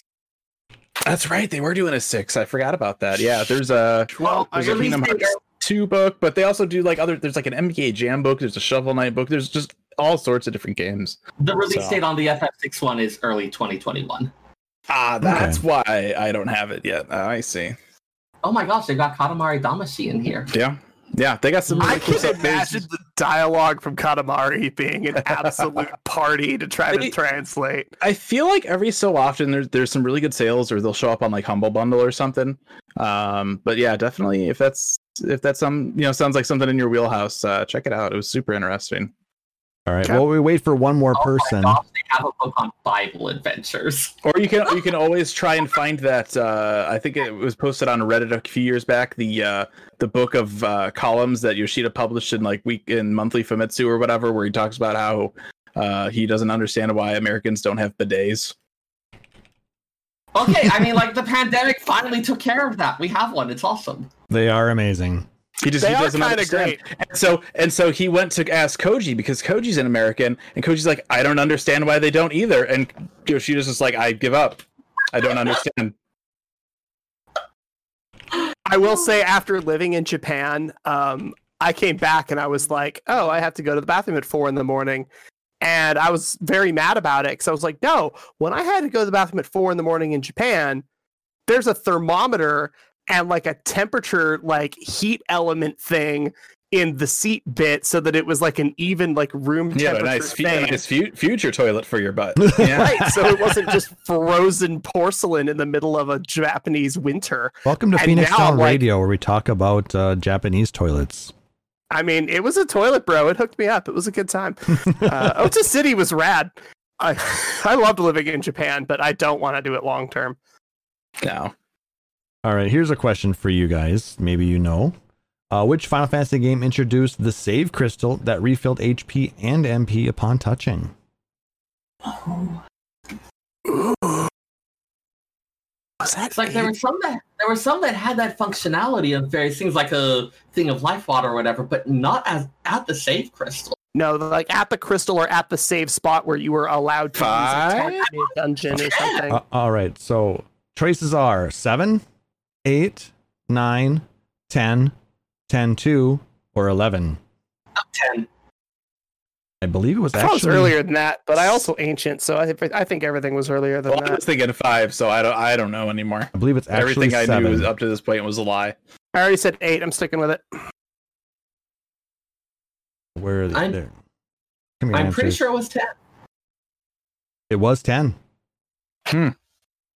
Huh. Wow. I've beaten ten two times. It was not my jam. Which Final Fantasy twelve judge is the twin brother of Balthier? Gabranth. Marvelous, marvelous, marvelous. Yeah, uh, Sarah already got it. Gabranth. Yeah. Yep. He's the current featured character in Defu right now. Oh, is he? Cool. Yeah. He has a cool uh, Judge Magister ability that puts all sorts of penalties on uh, car- enemies that it, whenever they take their turn.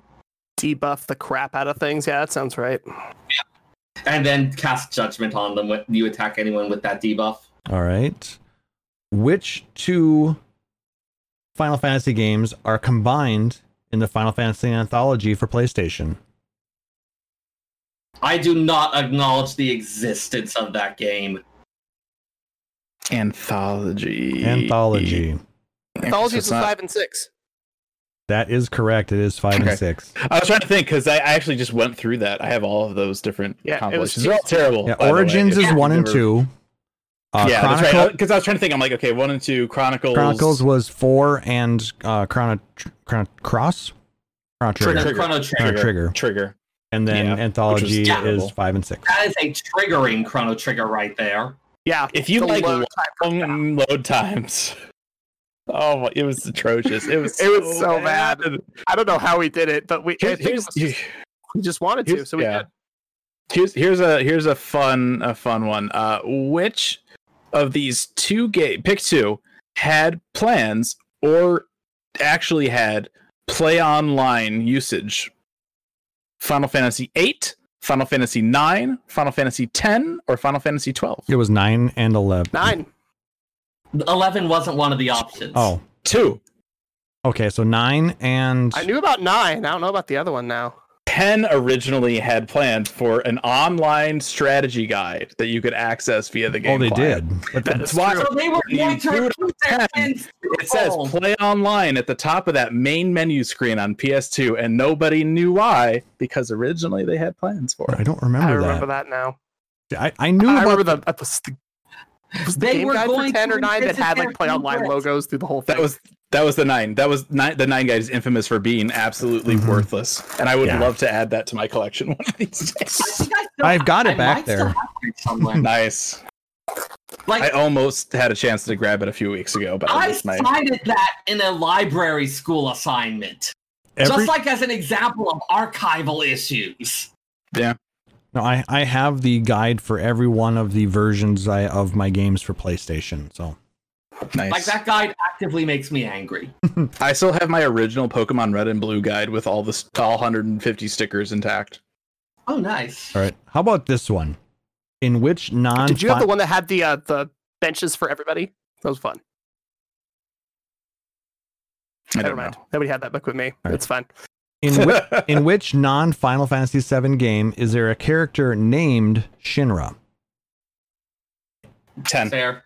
ten. Yeah. No, uh, ten two. ten two. Oh, shit. Shinra is the know-it-all right. kid in the Gullwing airship. I mean, ten, ten universe. ten adjacent. I still got it, right? No. Partial credit. Well, oh, okay. There we go. Mm. Half point. Half point. Uh, I feel sorry for Silverwolf having to keep sitting there. Yep. Like, come on! I know somebody out there wants a uh, their chance at a. Uh, Did you know that uh, that emote? Shinra is actually in a picture in the Shinra lobby in Seven Remake? Nice. That's pretty cool.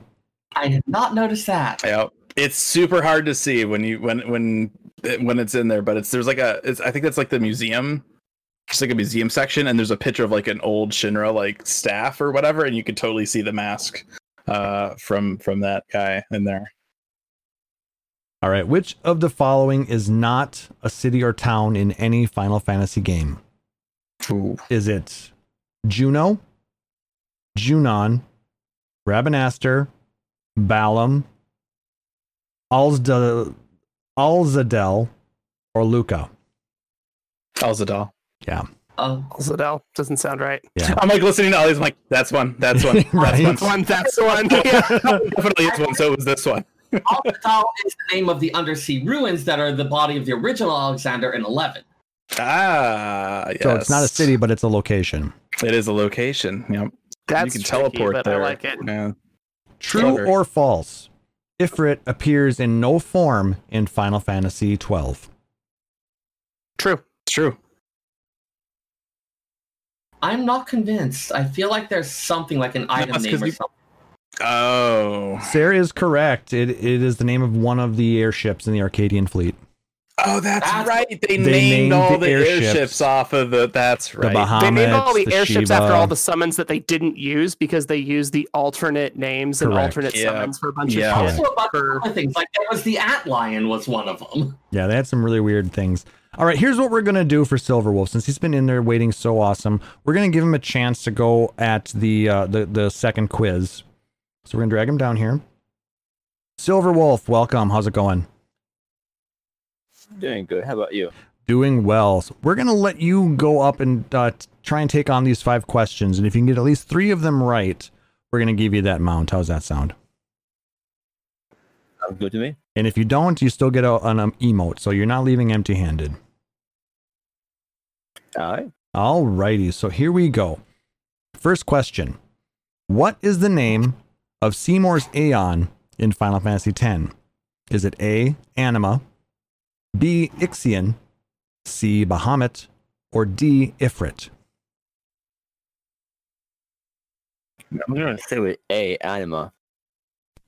That is correct. It is Anima. Mm, what an what a uh, uh, Aeon it is, huh?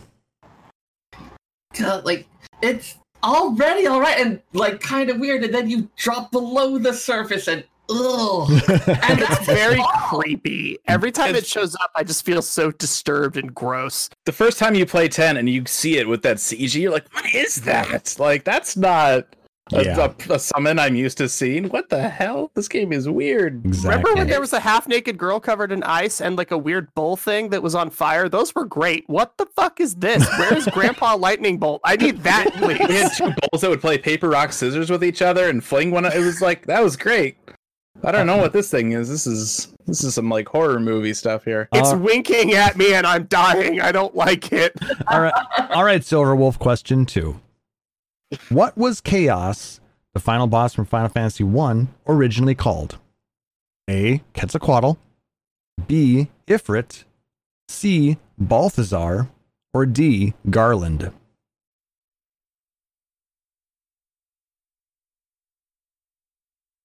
I'm going to go, that's a long shot, with C, Balthazar. Unfortunately, no. Uh, Chaos was uh, Garland, actually. He flung himself back in time and uh, became Chaos. Balthazar did show up in, I believe, Chrono Trigger. They had the three sages that were named after the three magi from the biblical story. I want to say Balthazar was the one who ended up in the future making the epic. Yes. But no worries. You still have uh, three more questions to go. So, question three. What game or games mention espers? Final Fantasy twelve. Final Fantasy eight, Final Fantasy six, both Final Fantasy twelve and Final Fantasy six, or all of the above?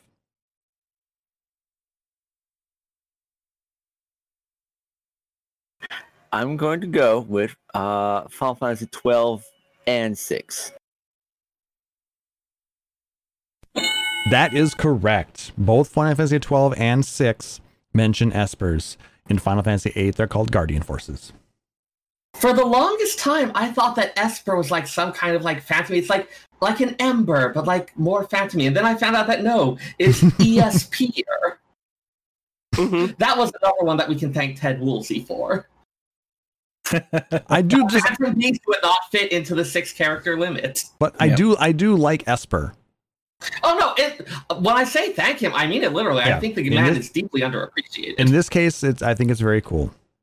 Yeah. All right. Question four. Which Final Fantasy character was the leading character in Final Fantasy Tactics? Was it A, Ramza, B, Delita, C, Marsh, or D, Vaughn? Well, I would go with uh, Ramza. And? That is correct. Ramza Moliv was the uh, leading character in Final Fantasy Taxi- Tactics. Delita and Marsh were both in that game, but uh, they were they had other roles to play. Uh, Marsh, I think, was in Tactics Advance, yeah. and there's was... a reasonable argument that he's really the villain that you just play as. He's, he's tactics mean, ad- adjacent. I was gonna say if he's playing T A, yeah, Marsh is not a good guy. It's a controversial game. All right, you've gotten three correct. Let's just see if you can get this last one. Shoot. Which recurring character name appears the mo in most Final Fantasy games? Is it A, Sophie, B, Cid, C, Tifa, D, Aerith, Aerith or E, Garnet? I will go with uh, B, Cid. Well done. You know your Final Fantasy, sir. For bonus points, do you know who's second most common?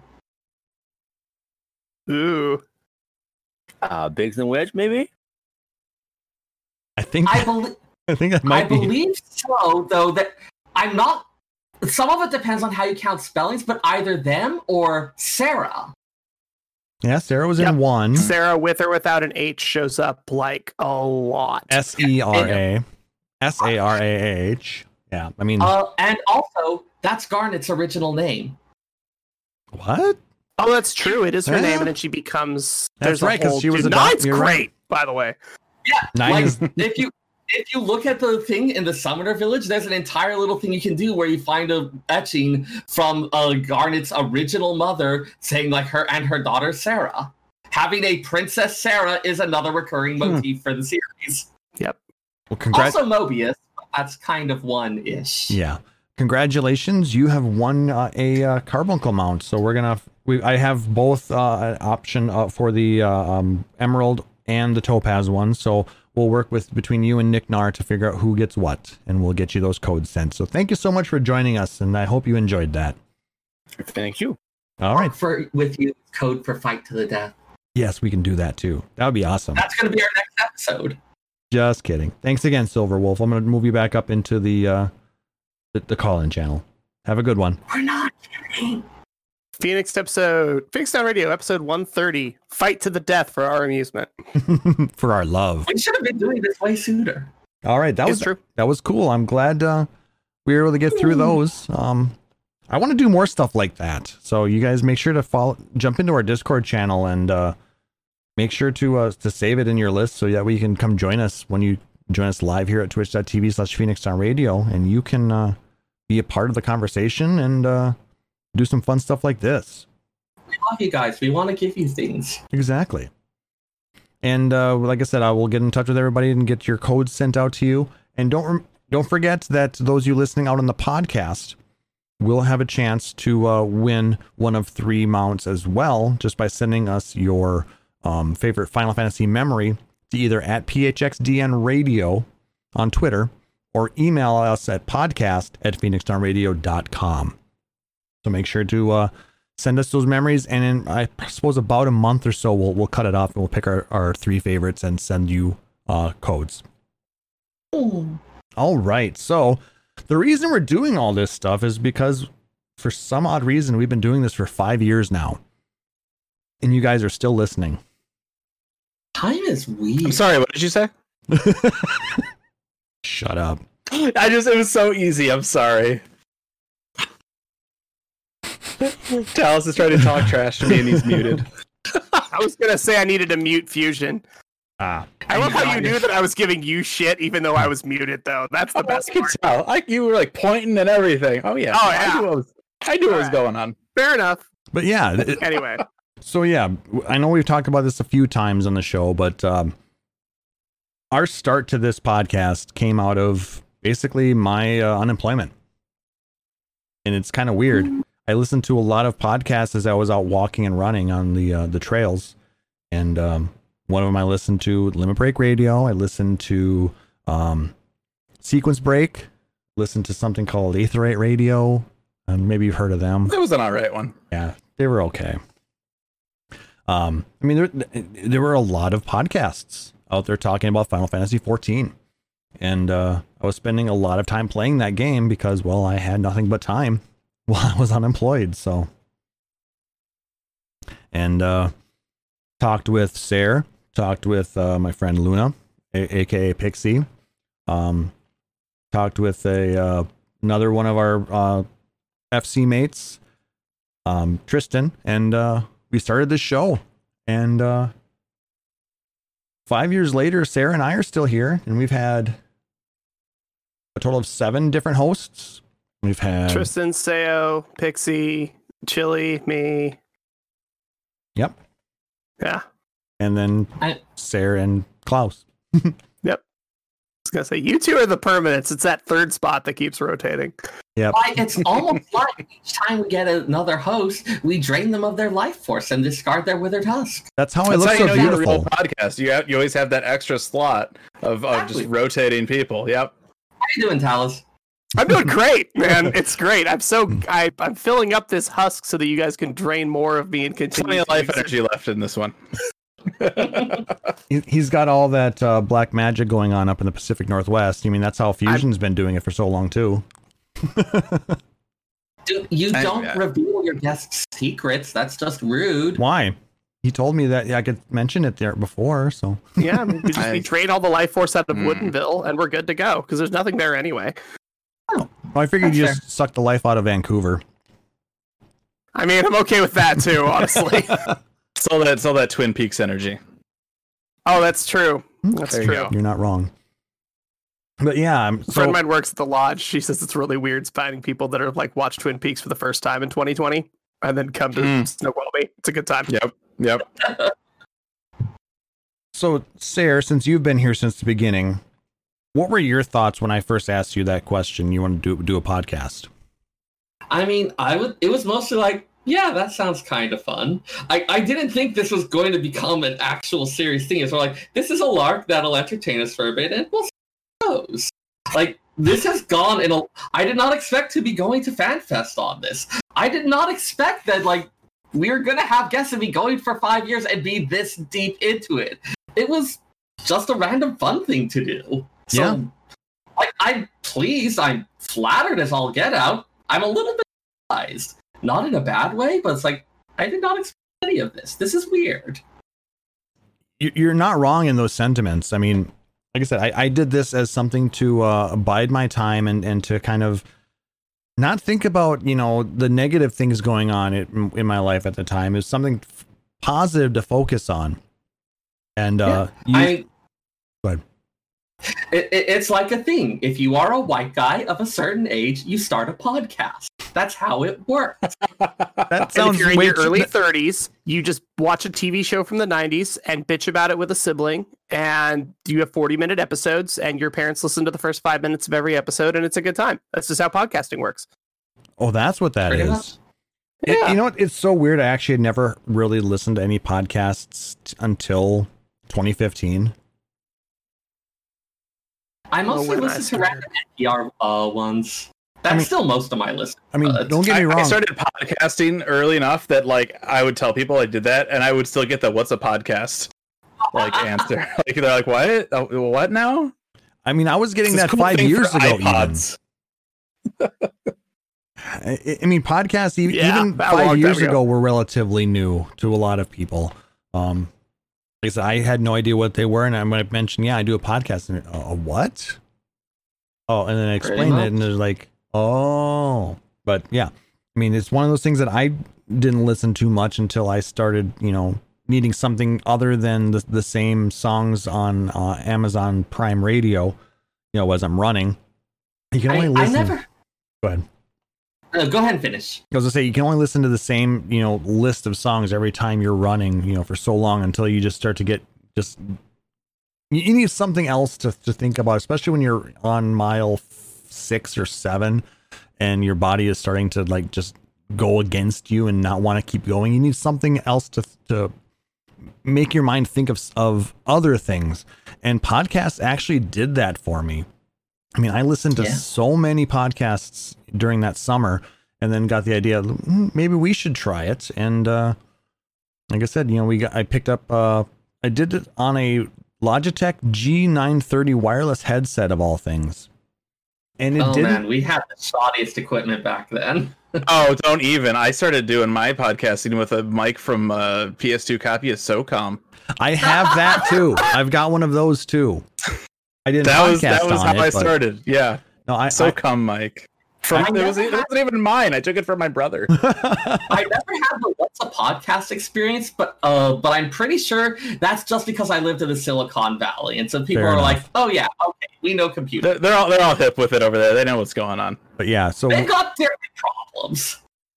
So we anything's had... better than the iPhone with the recording app open with three people around a dinner table literally shouting at the phone and not at each other I had... and hoping to God that it doesn't echo. And I had friends like do that for podcasting too. And but it's like, you know, we didn't have that option being Sarah was out in California and uh, mm-hmm. I'm here. Luna was in um, a different part of Minnesota. And uh, I don't remember where...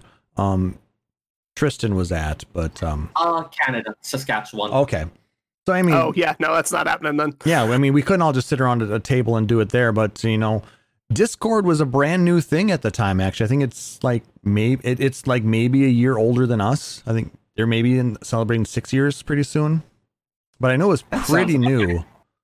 Um but yeah, I mean a lot of you guys, I think you uh Fusion, you used uh Skype a lot, didn't you?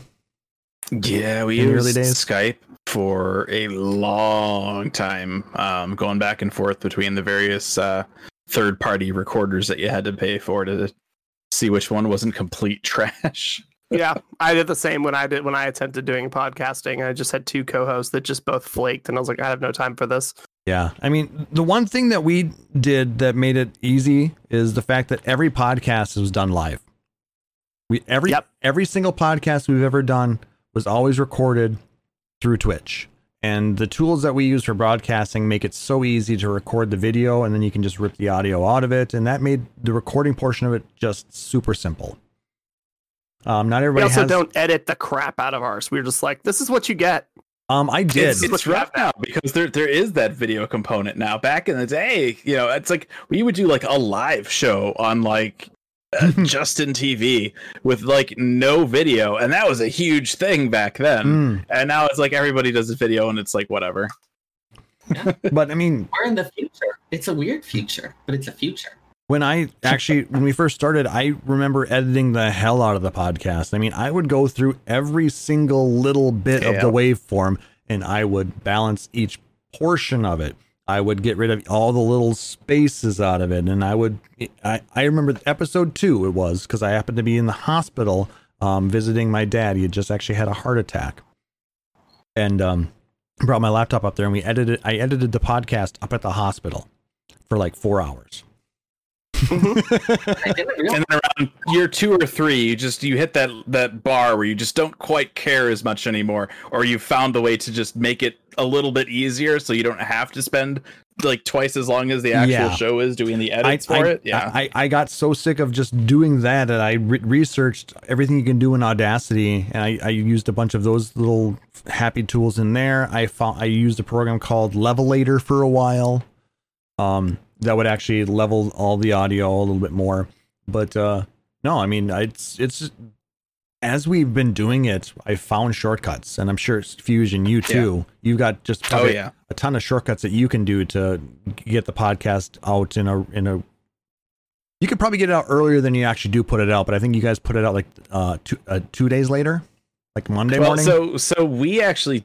do it now. Uh, and this is all Zen uh, Zen edits. I haven't actually edited a show for a while, which is great after having done this as long as I've been doing. To have somebody else do that little bit of legwork is amazing. I bet. Um, but we we wait um, at least a full twenty-four hours because of our uh, Twitch affiliate contract with in re- regards to exports and stuff.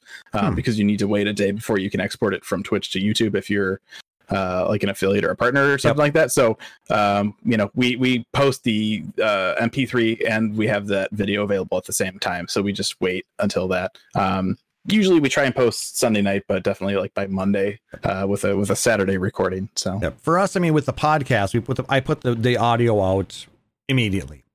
It's it's done by midnight um my time, so you know, st- still technically Saturday night, the podcast is out there, but we wait twenty-four hours. And actually I get it ready to go on YouTube and have it set to automatically go up twenty-four hours after the, uh, the start of the show. So that has been an amazing thing, by the way, having, being able to schedule, um, yeah. y- YouTube videos. Before you had scheduling to, um, your YouTube videos, even scheduling on like Libsyn and stuff, you just set it up and you'd be like, I, I mean, we had, we were so busy. We recorded four episodes in a day. By the fourth episode, we were like, well, all the jokes are done. And like, this is the boring episode because we're just not funny anymore. We've been recording for six hours. And then at the end of it, I was like, wow, that episode was twenty minutes and the first one was forty-five. Like, clearly we fucked up. Like, let's redo that one later. But I had it all scheduled and I was like, I don't have to do this for a month. This is really nice. I don't mind this at all. Well, depending on your and, subject matter, though, I mean, sometimes you can get away yeah. with that. But I mean, when you're talking about... a lot of the Final Fantasy, at least the fourteen podcasts, we can't do mm-hmm. that. No, we I mean, were doing nineties anime reviews, and it was like pff, whatever. Yeah, oh, there, yeah. Then you can because even, that's like, not changing. That's not changing. Yeah, it's not. It's this aired in nineteen ninety-eight. It's okay. Like we could just go. It's fine. But you know, when we've got some, you know, time sensitive news, you know, we got you know very limited time to work on it, so we kind of have to jump right on that. But um, I. I- Yeah, and I actually ended up making some notes because I was thinking, like, five years, the game itself has been through a lot of changes. I actually went through and found out what was going on in the game around each of our anniversaries. All right, let's let's hear it. Uh, let's hear it, Sarah. Yeah. So we launched uh, in September of twenty fifteen, and just a month or two later, we got patch three point one, which introduced Void Arc and the original Diadem, as well as Lord of Verminion and the Idol Camera. Yep, I think... at that time, one it was, of those was a big success. And Sarah, I think at that time it was just you and me doing the episodes. Then um, yeah. Tr- Tristan had gone off uh, to do his own thing, and Luna was taking a break. So I remember yeah. um, from Korthus with Love. You remember? Mm. You remember that one? I think that was like our third episode. God, and, you know, some, some of the weird stuff that we talked about during those early episodes. Yeah, we were still kind of figuring out the format at that point. That's true. Let's let's see. Our first anniversary came up right at about the same time as patch three point four. And that was the first time we learned about what was going on on the first. It, the introduction to the Warriors of Darkness, uh, the entire thing with Minfilia going off to help fight against the Floodlight. That happened at our first anniversary. Mm. Uh, also the culmination of the Alexander Raid. And that was also when they introduced advent, uh, squadrons that adventurers in good standing for their Grand Company could start recruiting people to form their own squadrons for that. And I remember that, was, that episode, yeah. we also had Aya and Shannon join us. So that was a, actually a very nice was, episode for us. Yeah, that was and, great times. And and just uh, a month and a half later, we were in Vegas. Ah! Uh, oh my God! Yeah, that, twenty sixteen. That was an amazing. You know, of of all of the, the shows that I've done, episode twenty-nine. What happens in Vegas is still my favorite because yeah, we were what all. What happens in Vegas apparently gets broadcast over the entire goddamn internet. But we were all together. That's the important yeah. part. We, you know, it was our first. It was your your and my first time meeting. It was our first time meeting Chili. Um, we had a whole bunch of the the different uh, podcasters joining us live. Uh, I think we just must have just missed you, Fusion. Um, oh, I was around. Yeah, I don't.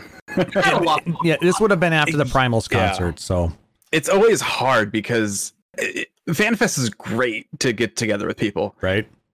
But it is just a scheduling nightmare. It's, you know, the same for any big convention, PAX or E three. You always have that, oh yeah, like we'll we'll we'll schedule something, we'll we'll do dinner. It never happens. Yeah, but I mean, yeah, on Tuesday after the shit is over and you haven't flown out yet. Yeah, I mean, yeah, for you, I suppose it was a very different thing because, you know, for us, we were mainly there as fans, um, and we were, uh, you know, it just it was it was personally my first time uh, at FanFest. Sarah was there in twenty fourteen. Um, he got to do the whole uh, um, volunteer thing. Yeah. Mm. Um, but uh, God, yeah. There are still some people from that uh, Odin challenge that I want to just find and like swap with with, with the fishing. Yeah, it's, it it really wasn't all that different, I think, from a normal attendee experience. I mean, the the only differences I can think of would be like twenty fourteen, because they still did interviews with Yoshida behind closed doors during the event itself. Um, they don't do that anymore because they want him walking around and interacting with fans. And then uh, that would have been, what was it, twenty whenever Frankfurt was, they did like a, a press conference there. Um, and then I think they did a, another press conference. Uh, yeah, yeah, they did a press conference at the last one in Vegas. That because that was the, the question about the brothels. I, wasn't, I wasn't there for that. I was at the uh, the L B R after party. That was their, their uh, last big kind of hurrah. Yep. Um, but yeah, I mean, other than that, like all I get is like a I get a front seat, like a front row seat for the, the keynote. Hmm. Like that's really. Yeah, that's about it. But yeah, we were pressing assets, and I don't know how I did it, but uh, that was also the time when I was up for forty hours straight. Ooh! Didn't you drive all the way there and then and like, I drove. Stay there? Yeah, we drove. Yeah, we we drove from. It was myself, Luna, and uh, our friend Daltreia. We all drove in my little uh, Mercury piece of shit, and uh, it it was a twenty-eight hour drive. And uh, once like just here, and that's this. Rough, dude. Once we got there, the car sat. We did not move.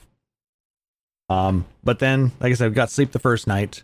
Um, but from when FanFest started, I was up from when FanFest st- opened to when FanFest closed because of that oh. goddamn merch line. Yeah, I remember like, oh my god, people are insane. I'm going to get sleep. You could stay up all night in the Sarah, merch line. I had the room to myself. Sarah was the only one in the in the room oh at the Paris because Luna and I and uh, Daltreia were all down playing Final Fantasy fourteen in the halls of the Paris, waiting in line there. I also I also vaguely remember doing a lore book reading uh, for a whole whole bunch of people. Like at the end, we were just sitting around couches streaming stuff, and I was just flipping through, and I started reading off the chronology. To yep, people. I, I believe Remix or Emmy had gotten the, uh, their hands on the lore book because um, they had gotten in merch line right away, and they were one of the lucky few to get one. So Sarah got a copy of it, and for about half the podcast, he was sitting behind us reading through the lore book. I will do a story time anywhere and for anyone, literally. But no, that was by far probably my favorite episode, just because of everybody was right there. Um, we were, we, you know, we were touching, talking, and it was the energy was there. Um, we got walk bys from Yoshi and uh, um, Soken and uh, Fox Clan. We actually got Matt mm-hmm. and Aya and Shannon back on uh, to just to say hi. Um, it was a lot of fun. I had such a sweetheart. It was, yeah. Those those guys worked their asses off that time. I remember so. And you know, it took them a few years, but they nailed the merch line. They finally, oh yeah, finally figured yeah, it out. Got it. The, the, the first the, the first FanFest twenty fourteen, they had a uh, like a like a V I P badge that you could get, like a like an upgraded mm-hmm. kind of pass, and so you got early access to the yep, to the, the ballroom and a free T-shirt. Yeah, so I, I have that. I actually so I had the early access because I was press, uh, and so I went to the merch booth first thing, and everyone's like, "You'll have plenty of time to do that," and I'm like, "No, I want to get this out of the way." And that whole twenty fourteen, the line for the merch room was just wrapped around the the outside of the of the the, the walls of that room, and then uh, the next year, oh, I felt so bad because the next year, so it's like. The merch line, it's like this historic event, right? It's like, it's so bad. Mm-hmm. So the next year I can remember talking to some of the, the staff. They're like, no, we got this on lock this year. We take like Apple Pay. We take it all these different things. We got all these different registers. And it was even worse than routine. It wrapped. Like, they had it staffed. There were like three lines going into one line. Like it was the. Uh, it was, also, it was staffed with temps who clearly didn't care. The staff, yeah, the staff at the at the at the Paris were just, oh my god! I heard them just like talking about the attendees, like while people were walking by, they were just talking all sorts of nasty stuff. It was bad. Yeah, twenty fourteen, really they they had uh, um people volunteer from the community. Sarah was able to yeah. get in on that program. Mm-hmm. twenty sixteen, uh, I, they hired I people. Remember I, worked, I remember I worked under uh, Joshua, who does the Diffuse live streams now.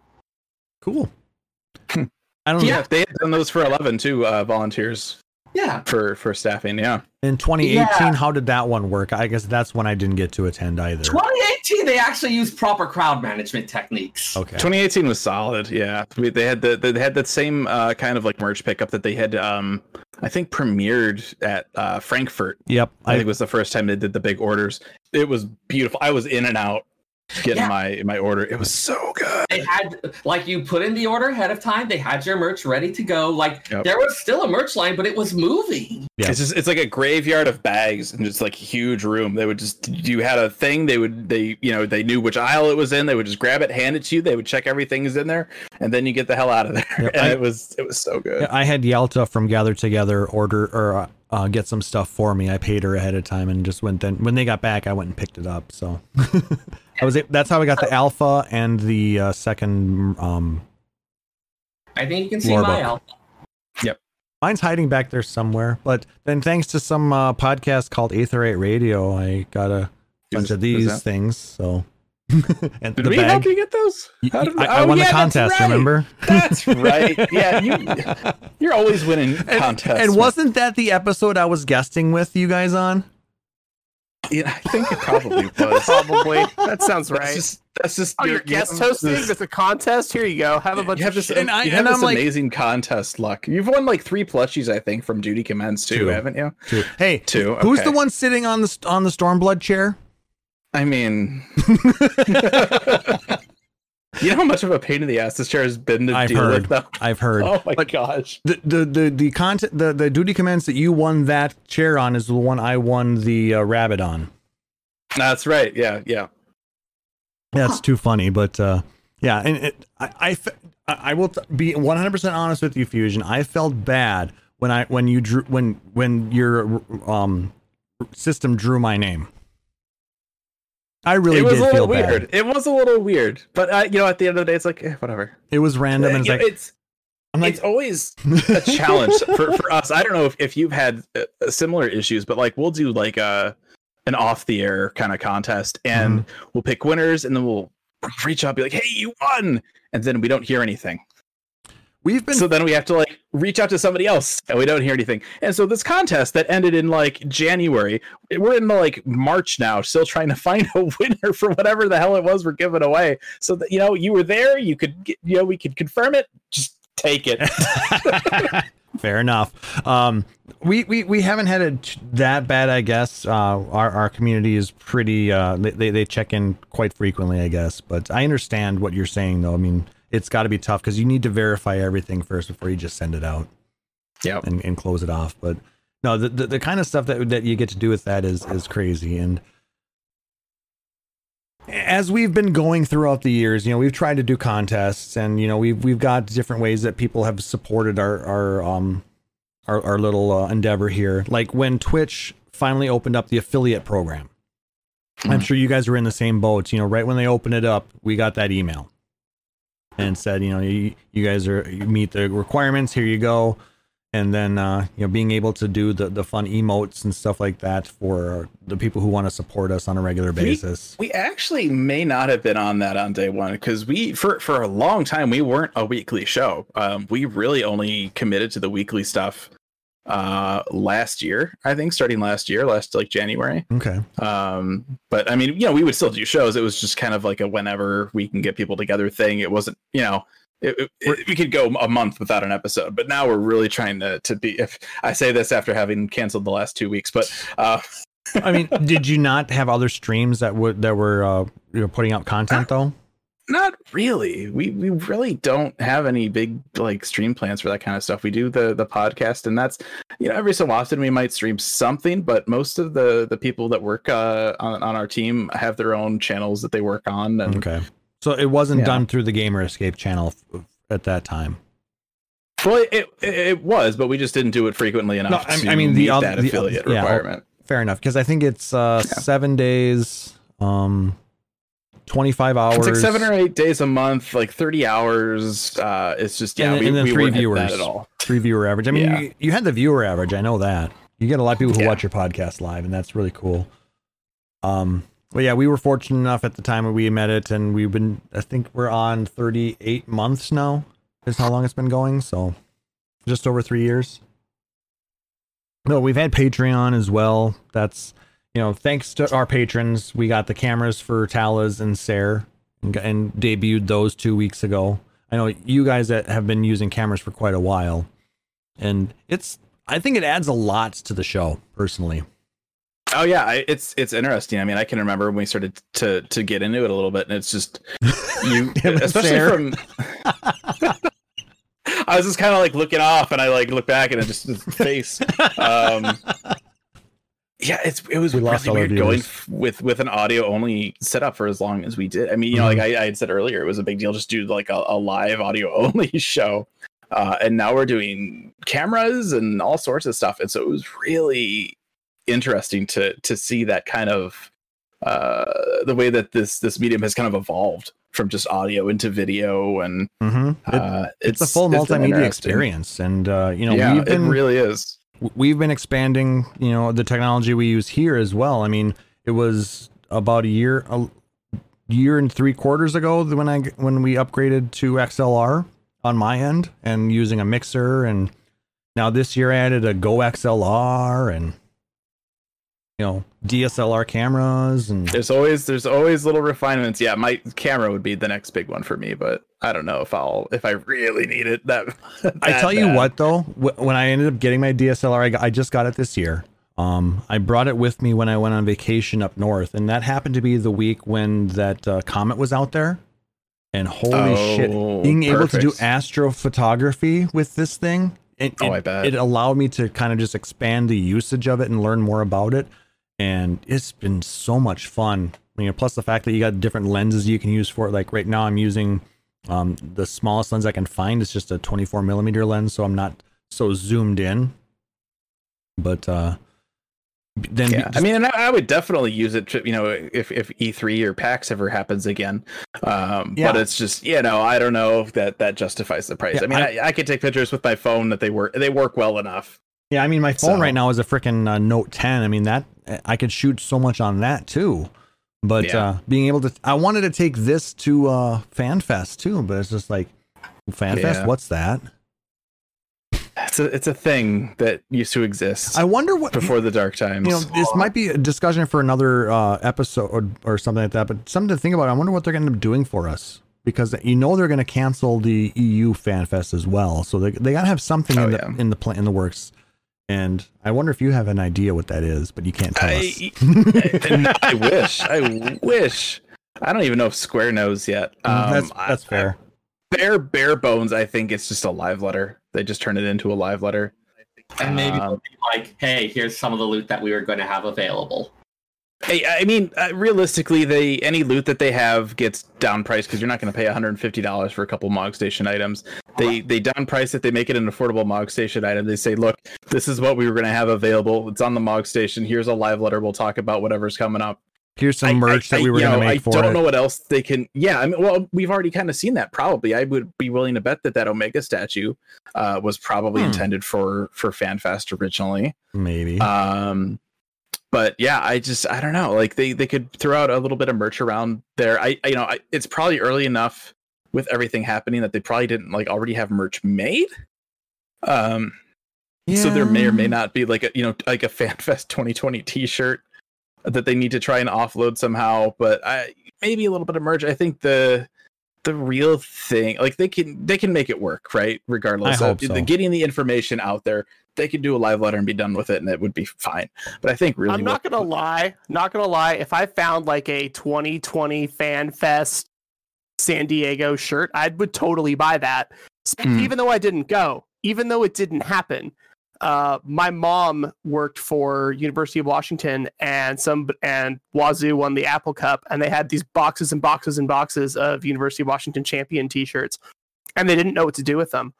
Well, she had a teenage son, so she was like, "Hey, we're broke," and I just so I just wore like nothing but U W champion shirts for a championship that they didn't win for like three years. That's like, great. Like I would totally wear a shirt for a thing that didn't happen because that's like way that's funnier. That's the point point where you start pulling the Bernstein Bears on them and be like, "Oh no! It like it was at uh, at San Diego. It was really great. They fixed all the problems for the previous one. Don't you remember?" But see, the best part is that I've never actually been to a fan fest, and this is a recurring joke. Uh, in twenty fourteen, I was busy getting a bachelor's degree. In twenty sixteen, I actually was supposed to be living in uh, South Korea. I left the week before Fan Fest. I got back the Thursday before Fan Fest and was oh. like, you know, I do have a little bit of money and literally no plans. Do I fly to Vegas instead of Seattle, go to FanFest for the weekend, and then fly home? Because I already have all my luggage and everything I own. I could probably figure it out. Uh, obviously, I didn't do that. But then twenty eighteen, it was like, do I want to go? And I was like, well, I either have to help corral all of the people at a wedding in Los Angeles, or I have to go to FanFest. I cannot do both. And then the queue ate my... I died in queue, didn't get tickets. I said, uh, okay, person, I will go to your wedding. Uh, I had to make the call between Wedding for Friend and FanFest. I made the wrong call. The wedding was terrible. But it was the thing that happened. Yeah. PyroCats was there, actually. She was at that wedding. Yeah, like, make sure you tell them that. I did! Actually, I lived with them for seven months. It's like, your wedding was bad. They're like, we know. Oh. Ouch. Ouch. Uh, okay, their wedding was so bad. Their wedding was so bad. The license for the like actually getting married in the state of California didn't work. They ended up back in the States. They got a letter that said, "Hey, you're not actually married." They went, "Well, that's unfortunate because she's pregnant." Question mark? Question mark? Question mark? Hey, Talis, you filled out the form on the monastery dot org, right? So they actually got married this year after I got back from Nagasaki in their backyard, and we did the paperwork in the kitchen. That's a very twenty twenty mood. I actually was, we were like, hey, that wedding that we all went to and hated didn't mean anything. Let's get married in the kitchen on a Saturday and multi-use this cake for his birthday and a wedding cake. And that's why he was the most interesting potato on the planet. Cat was at that wedding as well. PyroCats was at that wedding too. Well, you had to have somebody witness it, right? Uh, actually, I believe if I, and she can probably uh, confirm this, I believe you actually were. Yeah, it was bad. I believe you were one of the witnesses on that license. Uh Yeah, it was a Harry Potter themed wedding. Uh, PyroCats was a Slytherin. It was a good time. All right. Anyway, let's keep talking about us because this is about us. Damn it. But I mean, it's true. It's true. The the one episode a year when we're allowed to toot our own horns or pretty much kazoos. Okay, I gotta take it. Yes. Let's see, our second anniversary was yes. just before four point one, so that was bringing us the first steps in Return to Ivalice, where we went to the royal city of Rabanaster, and also opened up Shiragane's housing wards. That third, you mean, right? Uh, no, that was our second anniversary. twenty seventeen? Uh, twenty seventeen. Wow. So we've had this house for three years now? Thereabouts, yeah. Damn. So, and so th- is that how long it's been since you've been on the show, Fusion? I guess. Fusion, new plan. It was twenty seventeen. yeah, yeah, because you, you said you, you that you, we were in the uh, the medium house otherwise, right? I thought you, yeah, I thought the last time I was on, it was the medium house. I had a medium house. Um, unless in, it was a time I was on where I just wasn't in the house. I don't remember. I'd have to actually, like I said, we have one hundred twenty-eight other episodes to go back through, and I actually did sign there's in. There's a few. There's a few to come through, yeah. Yeah. Anyway, continue, Sarah. Our third anniversary pretty much coincided with patch four point four. That was the conclusion of the Omega Raid series at AlphaScape, as well as the Domain Enclave reconstruction. And that was also where we got to play D D R on the Suzaku trial for the ah, first time. Ah, yes. Yes, yes, yes. Ah, I really like that Domain Enclave reconstruction. I hope we're going to... It was so good. Yeah. Mm-hmm. People thought it was fun. Crazy I when I said how much I liked it. You could watch them make paper. How is that not exciting? That's fascinating. It was pretty cool, honestly. I enjoyed it. Yeah, there was a whole bunch like, of really cool stuff that we got to do. Okay, Fusion, back me up here.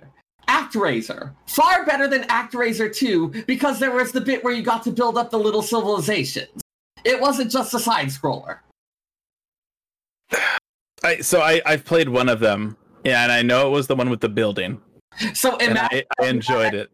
Imagine you had that game, but they took out all the bits with the building, and it was just a side-scroller sequence. So it's just like every other Super Nintendo game that came out yes. around that time. Then.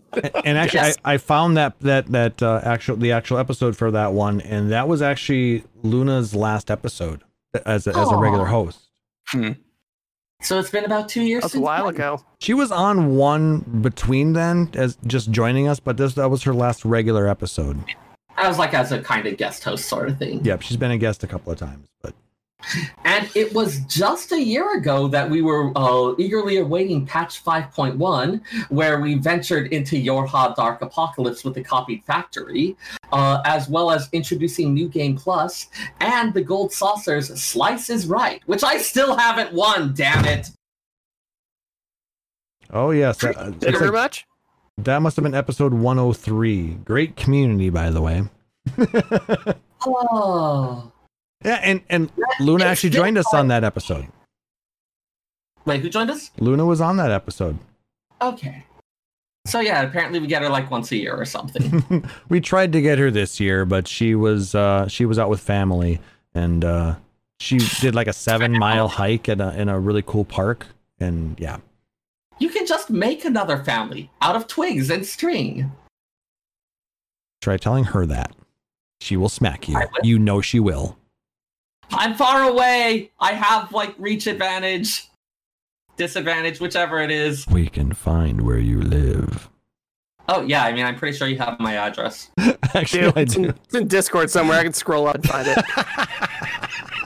I did think about, like, Instacarting you, like, a bunch of random shit the other day, and then texting you, like, right before it showed up just to freak you out. But yeah, it was... I mean, like, honestly, I'm the type of person, like, if you did that, I would be like, yay, I got mail! But yeah, that, that episode was you, me, Talis, Ruby, and uh, and Luna and Chili.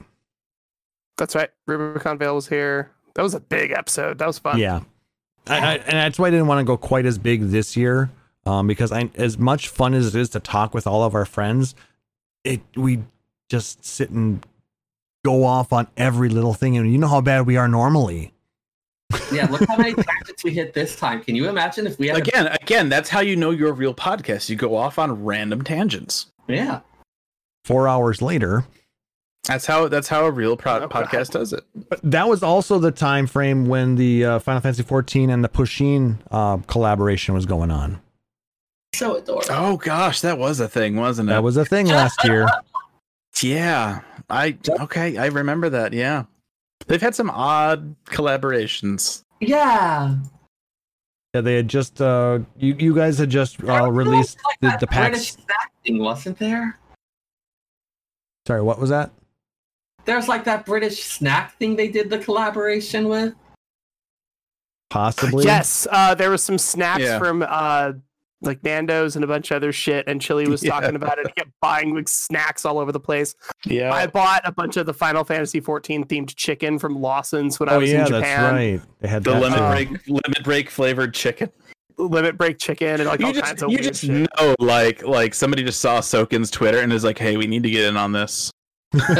yeah, yeah. I just the, the recording studio at S E is just boxes of stacked Lawson's chicken from Soken.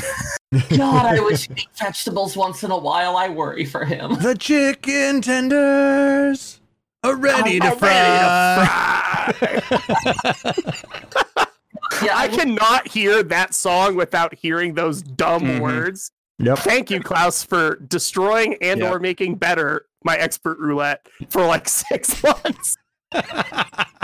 Every couple days, it was just like, chicken tenders time, let's do this. Uh, but like, he should eat a vegetable once in a while. He'll get some mac and cheese, he'll be alright. Chicken's a vegetable? That's... I'm just gonna put my head into my hands and sob now. We had a vegetarian that worked at a pizza place, and he asked, he's like, can we get a crew pie that has veggies on it? And Bunger just dead-ass turned to him and goes, yeah, there's one back there, it has chicken. Just straight up, like, we just were not vegetarians, this one poor guy was. Ouch. Wow. It was, it was, we eventually were like, okay, what can we make that isn't a complete waste of product? Or do you just want to eat salad the whole time? He's like, I don't know, man. Like, this kind of sucks.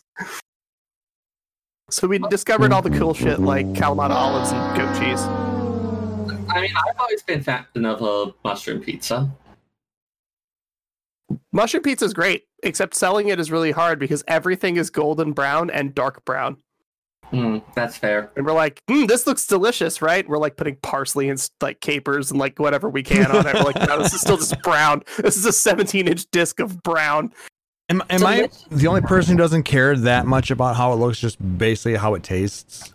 Presentation still matters. Mm. It's a fifty-fifty. I, I can't I can't do green ketchup. Remember green ketchup? I couldn't couldn't do it. I never. Yep. Oh yeah. Oh yeah. And purple ketchup. Yeah, purple ketchup too. Yeah, I couldn't do it. My ketchup needs to be red. I don't Why care. I don't I just don't eat ketchup. I prefer barbecue sauce. And that comes in a multitude of colors, so it does. I, I want to try making like mushroom ketchup. Like, there's lots of ketchups besides tomato ketchup, but now ketchup means, just like pickles means pickled cucumbers, even though you can pickle all sorts of vegetables. Yeah, you can. Yeah, because normally if you just say pickles, yeah, that's pickled cucumber. But if you say Pirate pickles, Cats, I need you to find a way that we can mail mushroom ketchup to Sarah. Hell yes. No, PyroCats and myself make mushroom ketchup and mushroom pepper mushroom all the time. Ketchup? How does that yes. work? Hang on. So ketchup. Well, I can get to, oh, Redmond's easy. Like, I'll bring some to you tomorrow. It'll be fine. It's just trying to get it over state two states and in, in, in into just, the Bay Area. It might be. Yeah, I don't difficult. know how to get to the Bay Area, but if you want to meet me at the Q F C on one forty-eighth, I got you. Like, let's do this. Yeah. So like. The original etymology comes from like a Chinese mixture of pickled fish and spices. Uh, and it was just like kind of this flavoring type thing. And then there were a whole bunch of ones like mushroom ketchup or tomato ketchup or mm-hmm. walnut ketchup. That was one. I mean, if you can make if you can make bread out of like fish and vegetables, I guess you could make ketchup out of mushroom. No, that's a war crime. We oh, thank you, Fusion. That was so good. I love that you were like, wait, hang on. I have a very sharp thing that I can poke through. I know I can bring this back. back and as Aurori says, back to the Phoenix Down Radio Food Show. Honest, misbehaving prisoners. But it's nutritious. It's the same life, technically, yes. All right. And I, I believe uh, we, in he's the chat, for... if you're watching live, you uh, PyroCats just posted a the best kind recipe. Of correct. It's good times. Beautiful. But yes, Sarah, there's a recipe up in, in in the chat. And anybody else who wants to make mushroom ketchup. Yeah, I've been meaning to try it at some point or another. But yeah, I would oh, say I've seen videos from this guy before. I would say that one. It's yeah. One of the recurring themes with with our our show is the devolving into food talk. At random times I, in any podcast. Oh, I know how that goes. Anytime I get together with Happy and Sly, uh, usually at least no more than twenty minutes in, somebody talks about food, and then uh, we all end up ordering something in that day. Uh, pretty much every Discord server I join eventually ends up with a food and cooking channel. Yeah, seems good. I'm surprised we haven't created one yet. Well, nobody's asked me to. I, I mean, guess, we could. Nobody's asked me to. Does I this should mean say. I'm going to have mod privileges in it? Because, like, I feel like that would be. I think how you it already happens. Have mod privileges. I have some. Yeah, I can't make channels. The Crucible has two cooking channels because one of them is for cursed food crimes. Because oh. it was decided that that shouldn't go in the channel for good cooking. So then, which is the the the Archon loaf in? It is in the Both. Crimes channel. If oh. I have anything to say about it. Did you see somebody actually made the Archon loaf? Yes, I did yeah. see that. I was yeah. scared and concerned. I, I posted it in the in our Discord, and Sarah immediately went off on war crimes. I just wanted to make sure that, that Sarah had, knew that it was a thing. I just okay. I mean, people do all sorts of horrifying things. They exist. I am aware that they exist. I kind of want to try to actually make Not it. I'm happy though. about it. Uh, and, and then we'll, no. we'll stream it, and then we'll we'll no. put it on. Uh, you know, we'll, we'll eat it, and I'll send some to uh, Sarah and Talis, and just dry it out. We'll rehydrate it when it gets here. Right. That's kind of bread for a P B and J sandwich. Is that our combo? Let me tell you. Oh, no, no. Anchovy, peanut, raspberry loaf, Pe- peanut butter, peanut butter, banana. Uh, if if you want to go old school, you can just do a little bit of bologna. Can we make French toast out of the fish veg loaf, please? At that point, why not? Why not? Just make Sarah. I want you to know something. This is the reality that the twelve have abandoned. Just so you know. No, no, that checks out. Talis, I want you to make French toast out of our con loaf.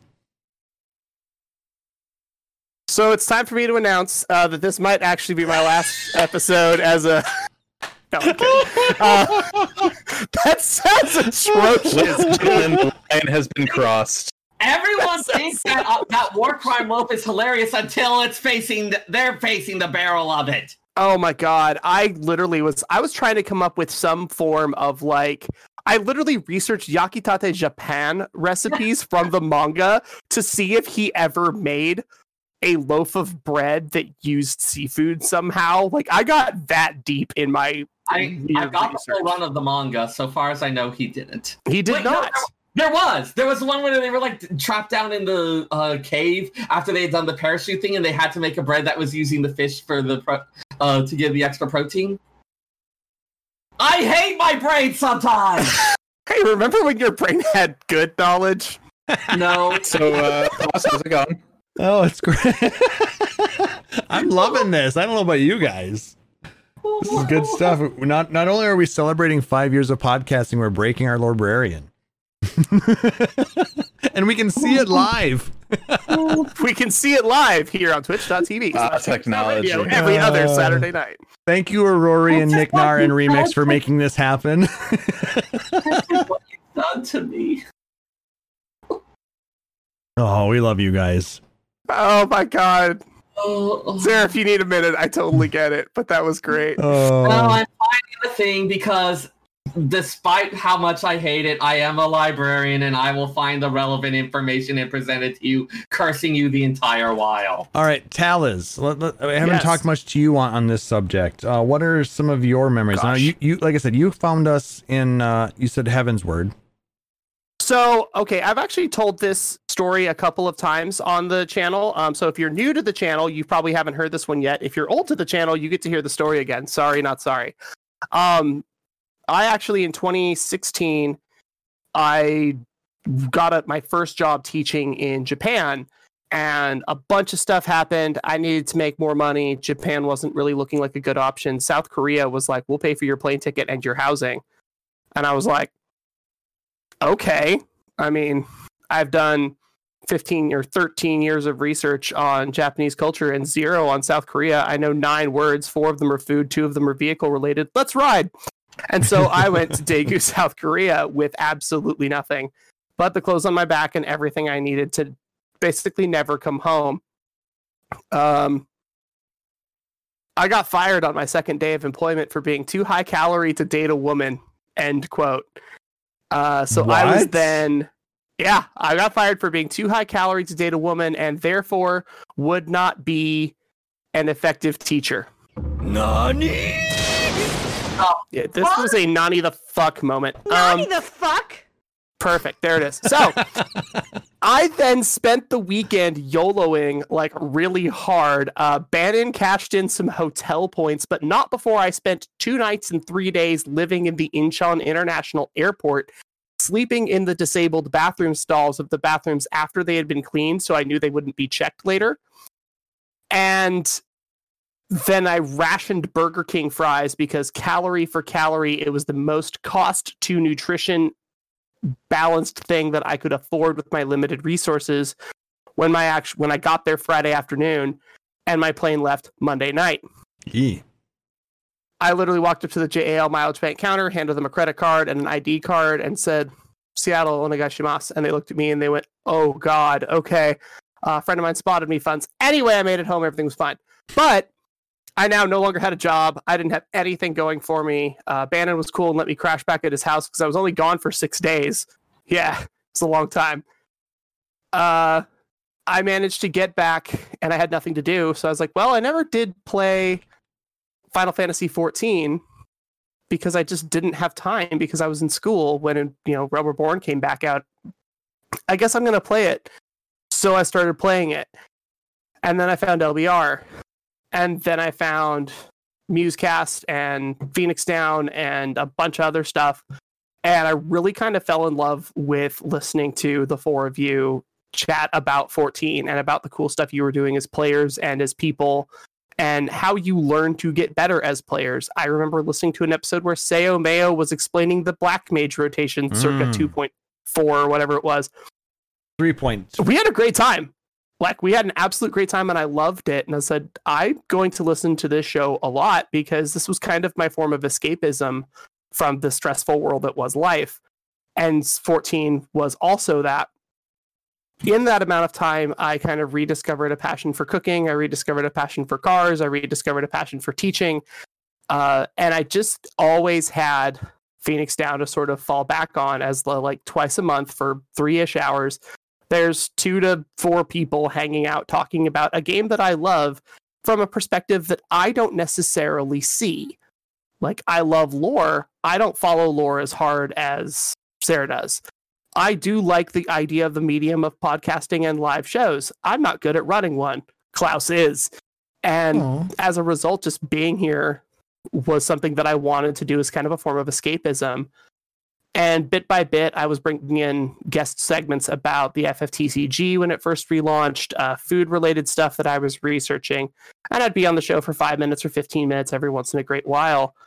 And then when Chili had to part ways because of being so busy with actual work, uh, Klaus approached me. He was like, "Hey, do you want to do you want to hang out with us a little bit more permanently and just be here every other week?" And I was like, "Let me think about it over the weekend before I respond." Like, my initial response is yes, but I want to evaluate my time and I want to evaluate. Is it going to be like when I was trying to host a podcast where I ended up just losing two friends and hating every minute of it? Or is it going to be something that I can dedicate? You know, there's some weeks that I roll in at five forty-five and go, and it's fine. And there are some that I spend days doing notes, and every week's different, and every week seems to be work out okay. So I did say yes. And it was weird sitting down tonight for the fifth anniversary, knowing that I was also a host on the fourth anniversary. And knowing that I started hosting as a pseudo-permanent, later on permanent host in January of twenty nineteen. In January of twenty nineteen, a lot of things were different than they are now. And a lot of things that I've had in chaos, yeah, I can kind of thrive in it, but having an anchor point to really look back to that doesn't move, that doesn't go anywhere, is incredibly helpful for some form of personal growth and understanding how stuff is going in your life. And for me, it's never going to be employment, and it's never going to be a car, and it's probably never going to be an address. Uh, it's the people that I have around me. So it's people like PyroCats who have been sticking with me for the last five and a half years. It's people like Klaus and Sarah, who have had me as a fan of their podcast for four years and a co-host for almost two. So Phoenix Down Radio has done a lot of stuff more than just, hey, this is a hobby and a cool thing I do every other week. It's like, no, this is a thing that I set my work schedule to. This is a thing where I say every other Saturday I'm not available after four p.m. and I don't care what's going on. This is a thing where I say Formula Drift is three days this week or three days this year in, in Monroe. Well, I'm not going Saturday night because I have a podcast. Like, I set this as a higher priority because this has given me grounding when I didn't have it. And it has given me a place to come back to when I didn't have anything else. And it's not just fourteen. Like, I've subbed to fourteen and haven't logged in for three months before, and it doesn't matter. I know it's still there. but I will still be here on the podcast. I will still be looking up notes and stuff. I will still be in the Discord talking with Sarah about how to make fish bread and having a good time with it. Not actually. We talked about other stuff, but like having this ground to always come back to has been incredibly helpful. So I love Phoenix Down Radio, not just because, hey, it's a good show to listen to and there's cool guests, but it's opened me to understanding how podcasts work and how to really build friendships across boundaries that we normally couldn't cross. I've hosted and been a host on this show from two different Airbnbs in Japan. I have hosted this show from no less than six locations in Western Washington. Yeah. Yeah. I've hosted wrong. it from PyroCats' couch. I've hosted it from Gammy and Silverfur's couch. I've hosted it from uh friend my D, one of my D Ms. Uh I've hosted it from her place, the place I was crashing for the last seven months while this room got remodeled. I've hosted it from there. I've been all over the place in hosting this show. And so whenever Klaus is like, hey, where do we host the show from? I'm like, anywhere. Because for me, it doesn't matter. I'm hardly ever in the same spot. So when I was like, we have a camera, I was like, are you sure? Because that might be a thing for me. um, I'm never home. Um, but it's been really fun to kind of always be able to come back. But when I look at what I was doing for the show in twenty nineteen, what I was doing for the show last year, right before I was preparing to move to Japan, what I was doing earlier this year when I came back and realized that I'd spent fifteen years chasing a dream that I no longer wanted, I still have these two friends that aren't going anywhere. And I still have a game that isn't going anywhere. And I still have a ton of people in a free company and on a server. And I can gr- build a, I can build a character on Crystal and play for fifteen minutes and meet ten people and have a great time. And when I don't log into that character for a month, it feels weird. That's a community that you don't get from Persona five. That is a community you don't get from a mobile game. That is a community that you get from something specifically like Final Fantasy fourteen and specifically from awesome people like Klaus and Sarah. So thank you guys for everything that you have done for Phoenix Down Radio. It has been amazing in my life, and I know I'm not the only one that can say that. Aww. Gotta put one of those out, so and hit the microphone as I do it. Thank and you. I just, I just want to say in response, Yakutate Japan, Volume ten, Chapter eighty-three. Yeah! Yes, I love it. Is that where you found it? I love it. That's where the thing where they have a fish infused crab. Dallas is giving this like wonderful speech. The whole time Sarah's like, what was that damn issue? Yeah, that's that's that's the Sarah thing is that Sarah also knows that that is exactly the kind of response that I'm expecting. I know link why that here. Link I'm me that to the fullest. Yes, I can link you a scanlation. I can also take pictures of the actual manga. Either way works. Um, I have some cans of tuna and some anchovy paste. We'll make some magic happen. Yeah, you just make some kamaboko. You work some of it into the bread dough. You chop the rest of it up and dice it as cubes. It's described as being like bread that has cubes of cheese in it. It's kind of a similar type of aesthetic. So now Sarah's all in on war crime bread. I mean, okay. This is what we do. On the one hand, tables have turned. Other, you have free and open access to information. You are making me tear myself apart here. Oh. This is what you have done to me. You're welcome. And Aurori in chat saying she gets upset if she misses this show, and we and we get sad when we miss you. So, who was it that I think it was? Was it Nicknar that rolled in on the last one? That would like rolls into the show like five minutes before we were done. Was like, I forgot what day it was. Yeah, I think that was last time he was like that. Um, it happens. It happens. And PyroCats saying they actually actually have it on their calendar. That thank you so much. Yeah. So I'm gonna embarrass PyroCats for a hot second. Um, if they're okay with it, and if they're not, my phone's gonna light up in a minute. Uh, Either way, I'll deal with it. Um, PyroCats is the reason my car is outside. Uh, PyroCats is the reason that I didn't sleep in a moldy storage unit for six months. Uh, PyroCats is an incredibly awesome person. So just saying, like, my shout outs will almost always go to them. Um, and that is a lot of why. Uh, PyroCats doesn't that. play Final Fantasy. PyroCats doesn't play video games. PyroCats literally started listening because, one, I'm the host, and two, I said we were talking about music. Which so we're going to get giant, back to. Yeah, that giant block of music episodes is what brought PyroCats in. Which we will get back to as soon as we do our spoiler cast next episode. Um, tis true, tis true. We will get back with Final Fantasy six. I just ordered Final Fantasy seven original soundtrack, so that'll be here in the next couple of weeks. I went to all the effort to get that soundtrack to you for six. We better use. No, we're gonna go through all of the. We're going through all of them, you know, until oh, S E comes at us saying, "Hey, you can need to stop that." Which I don't. I hope they won't. I don't think so. They're also, you- PyroCats just reminded me uh, when I was doing a prep table episode, and there just wasn't anything food related that sounded interesting. Uh, There was a bit about crafting oh, in the yes. Weaver line that I didn't understand. And I got to sit on uh, PyroCats' couch with metal combs and actually comb yarn and straighten it. Ah, yes. The worst and the best. I remember that episode. That was uh, no. that was an interesting, like, I got to lo- I got to take raw wool and turn it into yarn that they actually made me something with that yarn.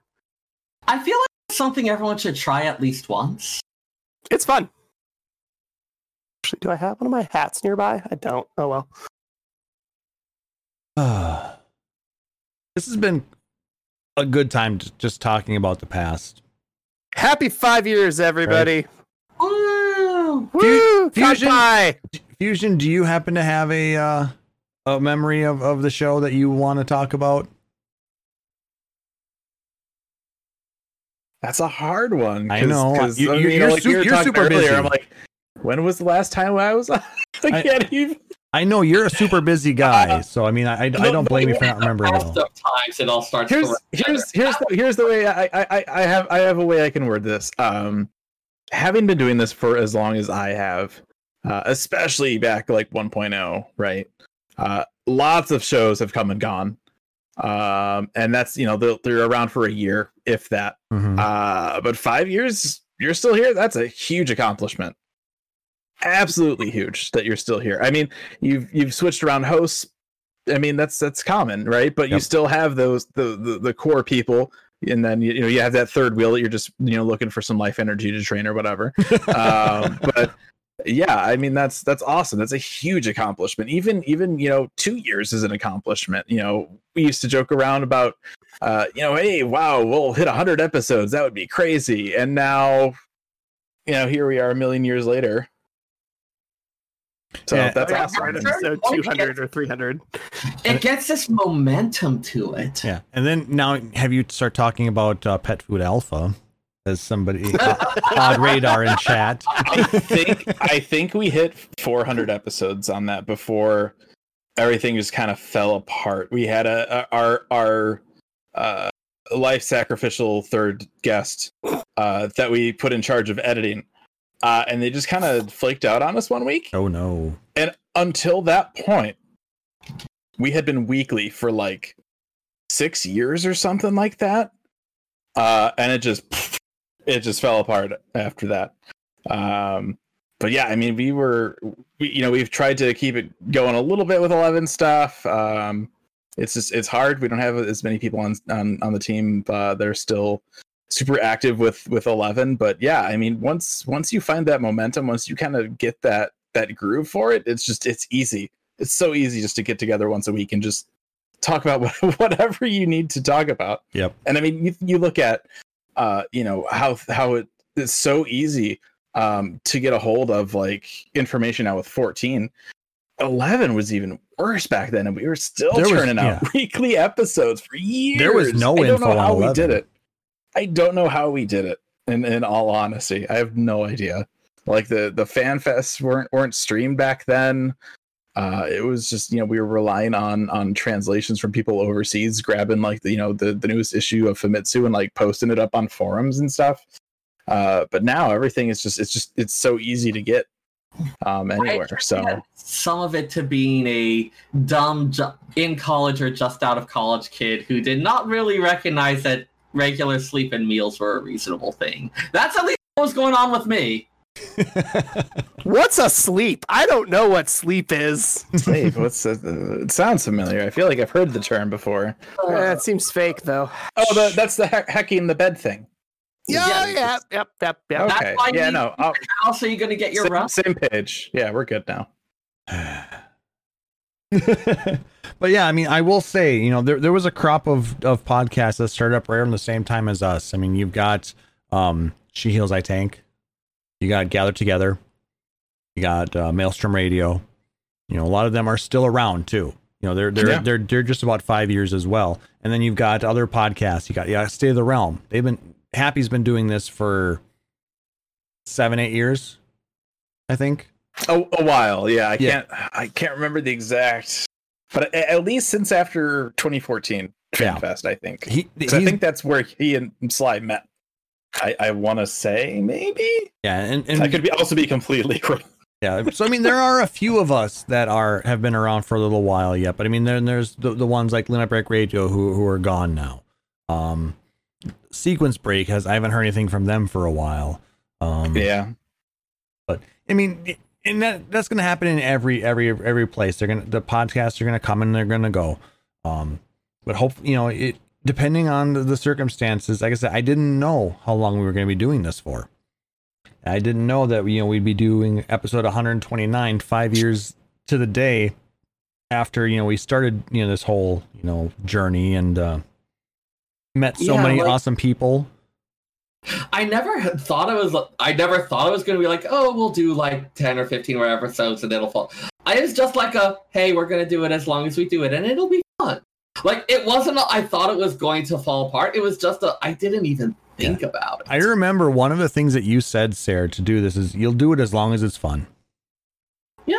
And that was my thing, too, is like, you know what? I, I'm not going to mm-hmm. do this if I'm not having fun doing it. The, and, the second yeah. it, it it isn't fun for you, people will notice and it will affect absolutely everything. I mean, that's what happened to me doing P F A. As soon as I got my my lovely uh three thirty a.m. job working retail overnight, uh I was just salty about everything. I wasn't playing. I had to go to bed earlier, so I wasn't doing a lot of stuff in in game as much, and it was it was bad. Yeah, and like several weeks back I was struggling with other stuff and I just wasn't having fun with anything, much less this. Yep. And, and I took a break for a bit and I'm doing better and I'm back and it, I'm having a nice time. Yep. And I'm so glad that Talis was there to pick up the slack, so it's not just me sitting here talking to you guys about stuff, because we all know how interesting yeah, that it's, would it's be. It's so important to have the structure in place to be able to take a break if you need to take a break. Yep. It's just that was such a weird process to go from what's a Final Fantasy fourteen? All I'm playing is Warrior because I'm too dumb to learn multiple classes. It'll be fine. And then like four years later, it's like, so Sarah's taking a break and you're the co-host of Phoenix Down Radio. I'm like, excuse me, what? These things like that's a big swing, dude. And that's actually about the time we started talking about music. Yeah. Yep. We, we, we, we, we... Which proved to be a very good topic for a two-person podcast for sure. No, absolutely. And, you know, for the fact that, you know, we, we from the beginning, we didn't want to be just a Final Fantasy fourteen podcast. Yeah. You know, fi- f- granted, ninety-nine percent of the news we were getting at the time was fourteen related because there's just so much of it. You know, it's it's We've been adjusting that balance a little bit lately. Yeah, it, it's a constantly yeah. evolving game. So we get a lot of news about it. But, you know, I've always wanted to talk about other Final Fantasy things. And then when we had this opportunity to jump into the soundtracks, you know, we, I've been doing fi- Music Monday for a couple of years now. I think it's been Two a while, years, a little more than, yeah, no. you know, and, uh, I just th- thought it was probably a good a time to bring that into the podcast and let people listen to the actual songs that, you know, made up the games that we remember from our youth, you know, the actual, well, especially for something versions. As- Is something as big as Final Fantasy. Like anybody that uh, has listened to our uh, podcast from I think it's like episode one nineteen or so forward, mm-hmm. uh, it's like, okay, here's half of the soundtrack of Final Fantasy four. It's like, what? Like, it's huge. It's massive amounts of data. But the ones for the one and two and three were actually the most interesting for me because, like, listen to the notes. Now realize that you're only hearing a third of the actual notes that are being played, and your brain is filling them in because eight-bit cartridges only had a certain amount of data. Like, it's crazy to think of the incredible orchestral versions that we get at Distant Worlds and then say, no, this was one dude with a keyboard. No, this was one dude with a synthesizer in nineteen eighty-eight in an office building in Shinjuku, and he made fourteen tracks and crammed them into a game with a job system. Like, like it was incredible the stuff we got to listen to and the history that we've had. Mm-hmm. But then we push that forward into podcasts like this. We want to have it be about Final Fantasy. Well, we have everything from everything was programmed by Nacer. You did your best. Most of the spells don't work. That's okay. And then Final Fantasy fifteen exists. And then the seven remake exists. And then fourteen keeps getting expansions. And there's fan fests. And eleven has new content after nineteen years. And you can carry a water started... bucket again. On your phone! What? Like, we started appearing in front of a castle for no apparent reason. That's what we started with. And now we're carrying buckets on your iPad, my phone, his Switch, and that dude's P S four. Right. Together. Crazy. At midnight thirty across the planet. Well, across the country, I guess. Like, I...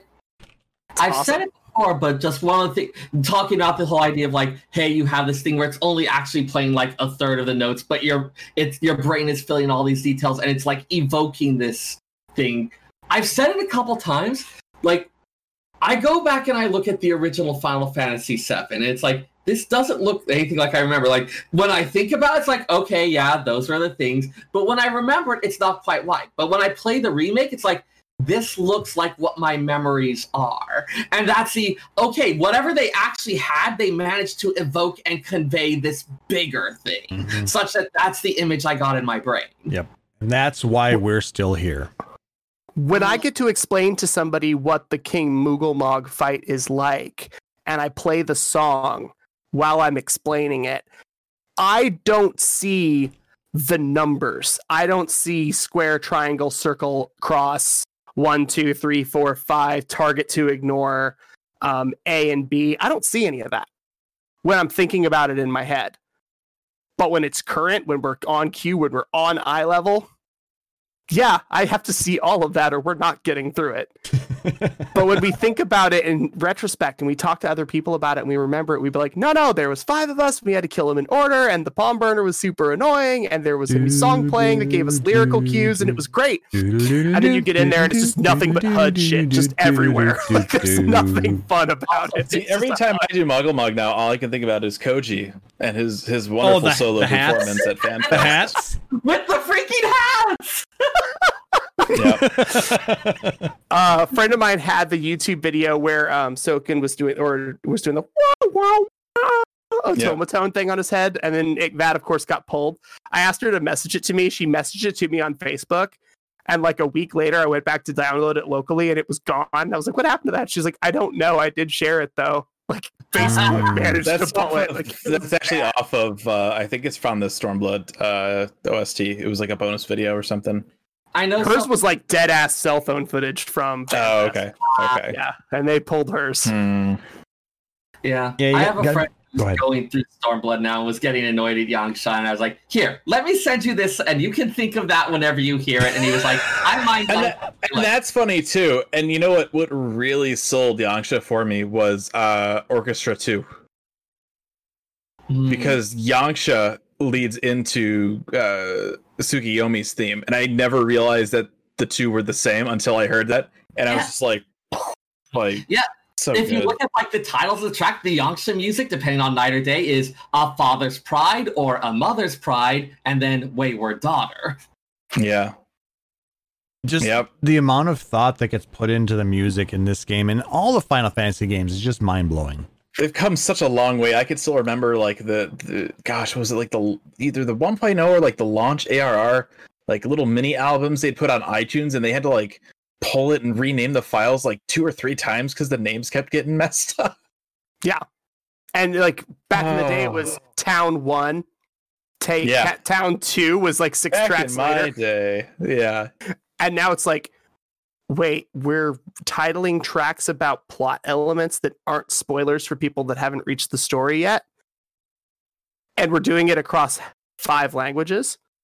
This is crazy. It's crazy. That's it's insanely beautiful. difficult.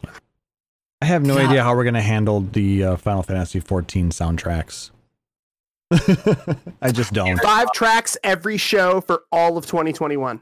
And twenty twenty-two. And, and twenty twenty-five. Just yeah, like, through take forever. Yeah, that, that, that, okay, sprinkle in sixteen somewhere in there.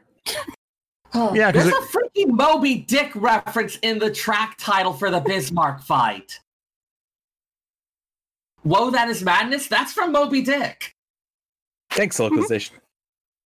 Gotta love it. Oh, localization loves their job. They're literally just oh, like, yeah. here's a Japanese to English dictionary, forty-five thousand dollars. You can work from home and drink beer in the middle of the day. Fucking well, it's, YOLO the, and everything goes. The, the name of the, the Ifrit quest. If it bleeds, we can kill it. You have selected Regicide. It is a wonderful, wonderful little musical number on YouTube from Predator. Wake me up before you, Gomero. Wake me up before you, Gomero. Um, okay, I am seriously wondering for the uh, Shadowbringers Hildebrand quest if they will manage to match the density of Simpsons references from Stormborn. If we'll even get them, I don't. I'm. I'm I don't know. Forget them, dude. Yeah. Like we, we actually had talked to uh, one of one of our first interviews with Koji was actually like, how do you come up with the names for some of the these things? He goes, uh, yeah. So like if I if I have a night and I know like the next day of work is going to be a lot of naming things, I'll just like go on like I M D B and stuff and just like look at things, and you know maybe just go through like a list of like old like eighties songs or whatever. That's how we get like I Just Died in Your Six Arms Tonight, and that's that's how they do it. That's the that's the art of stolen scenes. That's taken from like the King Killer Chronicle, like one of the side books. I swear there was a quest that was you're the best dot dot dot around like at one point as well. Stormblood had a couple of uh, of Hamilton uh, references. Like there's we actually um, we have a page on the wiki that has all those kind of like pop culture references for quests. Talis, I'll, I'll have to find that challenge log bonus. You're the Hest around. Yep, you're the Hest around. Mm. That might be the one I'm thinking yep. about it because mm. I see it often enough. Because every once in a while I'll be leveling something. uh, but yeah, it's. There's a lot of really good music references. Uh, there's a whole bunch of uh, Seal Kiss from a Rose references yep. it for a while, like uh, the whole quest line for it. Uh, my Power, My Pleasure, My Pain was another one. Yeah. Yeah. All right. As much as I'd love to continue doing this, we're we're almost at three hours.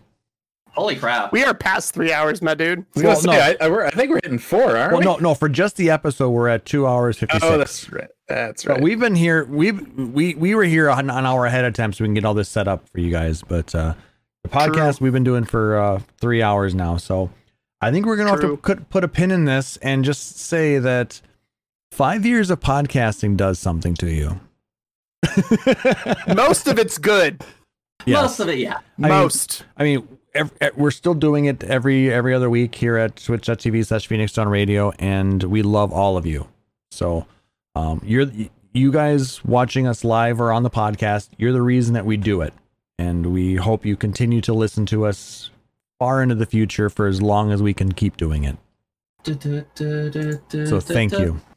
You're the inspiration. And demonetized.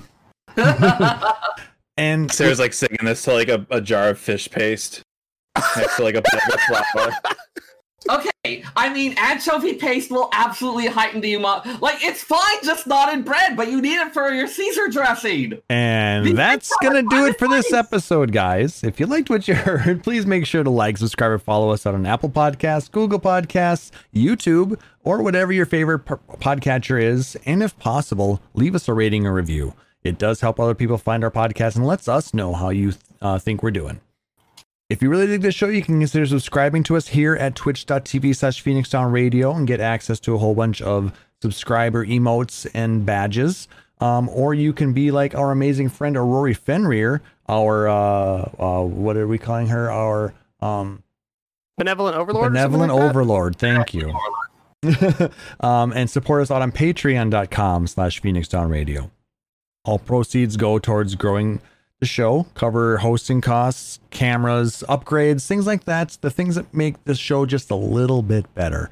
Um, But any kind of support, whether it's emails, likes, tweets, or retweets, anything like that, it's always greatly appreciated. We love hanging out with you guys, and we uh, hope you guys enjoy it as much as we do.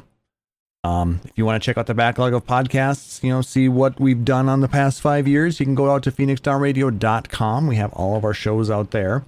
Um, you can email us, podcast at phoenix down radio dot com, or hit us up on Twitter at P H X D N Radio. And if you do, make sure to tell us one of your favorite Final Fantasy memories. We are going to pick three favorites uh, of ours and give them each a mount for in Final Fantasy fourteen. So make sure to check that out. Um, let's go ahead and do some shout outs. And Fusion, why don't you go ahead and start? Uh, okay. Well, uh, again, uh, tell us you about know, I know you, I was, I was... you know, what you, what you do and uh, things that, of that nature. Yeah, uh, you know, again, congrats on five years. That's that's huge. Um, that's that's really awesome. Not a lot of shows can can say that they're that old, um, and so that's really awesome. Um, you can find me on oh gosh, so many different places. Uh, my own personal Twitter, Twitch uh, at Raffledurg, R O F L D R G. Uh, I also am the content producer, uh, content and podcast producer for Gamer Escape. Uh, probably a fair chance that you know about us already, but if not, uh, gamer escape dot com. We do reviews, we do news, we have the wiki. Uh, we also uh, just launched our uh, Marvel's Avengers Wiki, which is up now. Uh, so if you're playing that, that's uh, uh, hopefully a resource that you can use. Um, we do uh, A three Radio Podcast uh, every Saturday at noon Pacific, uh, unless uh, people get injured or my fridge stops working, in which case we don't do one that week, and then we'll probably be on the next Saturday. So uh, hopefully next Saturday nothing goes wrong, uh, and we'll be live over uh, on uh, twitch dot t v slash gamer escape. Thank you again for joining us on this uh, this um, episode. Um, you're one of the reasons why we're doing this as well, so thank you. Um, we appreciate your time and uh, hope everything goes well with your fridge and your co-hosts. We hope everything goes well with your fridge. Oh, and the people you know as well. That's so weird, out of context line. People here. I mean, have you been on the show? Hashtag Klaus out of context, right? Oh, Talis? Uh, shout out step one, PyroCats, of course. Number uh, for one. Being rad and awesome. Uh, also, shout outs to Bannon Maelstrom off of Hyperion for letting me move back into his house after being gone for seven months. Um, it's my first podcast back in the house that I was in when I first started podcasting with you guys. Um, shout outs to Klaus and Sarah for being amazing friends and being amazing people and helping me through a bunch of emotional and personal and logistical and financial and every other possible problem I could have had in the last year and a half. You guys have been there, and it's been incredibly nice. Um, so thank you guys. Uh, for anybody that wants to message me, bother me, send me pictures of dumb food that you make, and I can mm. respond by sending you dumb pictures of food that I make. You can find me on Twitter at Talis Marvelous, T A L I Z Marvelous. I actually post more on Instagram. You can find me there at Marvelous Tofu. I post some things that are tofu related and a lot of things that are car related. But they're all marvelous. All of them. Awesome, Talis. Thank you. Sarah. Uh, so shout outs to, of course, my co-hosts. Like, you guys are the ones who keep making this really fun to do and keep me going, so love you very much. And our loyal listeners, you keep coming back, and I'm not one hundred percent sure why, but, you know, we're just kind of going with it at this point. It's the dumpster fire that keeps going, so... Oh, like an ever-burning trash fire. Yes. Anyways, uh, also shout outs to one of my uh, colleague librarians, Robert, who has been very good about reminding me to advocate for myself and not just let all the tech duties get thrown onto me. Uh, finding people who will encourage you to like stand up for yourself and make sure you get taken care of is an awesome thing. And I encourage you all to seek that out in your life. Absolutely. Uh, you can find me on Twitter at F F fourteen Sayer, that's F F X I V S E Y R R, where I'll typically post random things that I ended up cooking, uh, or occasionally, not as much posts from the library, what with the library building being closed these days, but occasional rants about intellectual freedom-related stuff. You can also find me on the Discord server, which I'm paying attention to most of the time. I love chatting with folks. I will talk with you about pretty much anything. Because now is the time to do it. Everyone's so bored. He's not wrong. And I want to shout out Fusion for joining us. Thank you so much again. Uh, it's awesome to always have you on here, even though you decided to leave Hyperion. I mean... I don't blame you. I mean, Gilgamesh yeah. has a lot of lot of content creators, and there's a lot of stuff going on over there, so can't, I can't... It's, it, it really it boiled down to, it's a lot of people that I actually end up meeting and hanging out with a lot at fan fests. That's reasonable. Uh, so, you know, more I R L people I know, and so... No, I, I, I'm just, just got to give you some shit. It was hard. I, I miss my medium house so much. You have no idea. That's the biggest reason why I'm not going to leave Hyperion, is because I got a medium and one, a large. I had so. the one. I had the one in, in the in the goblet, like right next to the water. I had my own like personal pool. Oh damn, that's harsh. And now I'm on I'm on the beach in Chirigane. Like the regular beach or the secret sex beach? No, not the, the just the normal beach. But I have my own little little hut. Kind of next to the house in the okay, sand. There's so. Clearly a secret sex beach in Shirogane. It's not even that much of a secret. Like, why are you laughing? That's just so why is it called a secret if it's not a secret? Because that makes it more taboo. And I feel like I feel like somebody broke the first rule of secret sex beach. They're not talking like, about you talked about secret sex beach, right? Yeah, like. The point is for everyone to know that exists, but to not talk about it. So you've got like that sexy taboo going on. So, so that you go on your five-year-old podcast and talk about it. Exactly. Now you get it. I don't know that I do, but okay. There, Sarah. Now you can actually see me facepalm. Yay! Here we go. And for some reason, I'm gonna actually shout him out, and I don't know why. He keeps coming back, and, and, and, and we're not sure. He's he's like that, that that poor homeless kitty that you gave milk to once, and he just keeps coming back. Hey, and the Sarah came back the very, the very next, next day and demonetized. It's public domain. Actually, it might be. Actually, depends. I mean, there was a version done recently by what was a Theory of a Dead Man, but anyway. Um, shout out to so Sarah. And, Anyways, no, to to Sarah and Talis. Um, thank you so much for being a part of this, for keeping it going. Especially to Sarah for being here for five years with me. I I know that I have not always been the easiest to deal with in the past, but you're still here. You're still oh. sharing everything with with uh, the people who love lore. You're helping me learn more about this game, and I really do appreciate everything that you do for this. So thank you. Does that look like a heart? Yes, that looks like a heart. Okay. I don't do that very often. I'm not a tween girl. you, you just play one on T V. uh, shout outs to Aurori, to Nicknar, to uh, uh, Remix for being amazing patrons. Shout out to everybody joining us live here at twitch.tv slash Phoenix Down Radio and everybody who listens out on the podcast. We love each and every one of you. Um, though the, those of you listen on the podcast, I don't know who you are personally, so come join us sometime so I can say hi and, and thank you in person for, for joining us. Um, and if you want to follow me, I am out on Twitter at phxdn underscore K L A U S S. Um, I tweet about random stuff, uh, you know, with everything going on in life. There's a lot of stuff that's going out there. So who knows what, I, what I'll tweet about, but a lot of it podcast related too, I think. So check that out. So for our guest, Fusion X, for our co-hosts Sarah Timono and Talis Marvelous, I am Klaus Nightbringer, wishing everybody a wonderful evening. Here's to five more years or more. You guys have a wonderful evening. Take care. Phoenix Down Radio is a production of phoenix down radio dot com and Illusion Productions. Final Fantasy fourteen and Eorzea are trademarks of Square Enix. In-game content for Phoenix Down Radio is a copyright of Square Enix. Corporate music for Phoenix Down Radio is provided by Guilty Gear Rocky. Check out the Metal Chocobo theme cover and many other music videos at youtube.com slash Guilty Gear Rocky. Closing music for this episode is provided by Guitar Wanker ninety. Please check out their full version of Matoya's Cave and other rock video game covers at youtube.com slash Guitar Wanker ninety. The views and opinions expressed in this episode are those of Phoenix Down Radio and its hosts and do not reflect the views of Square Enix.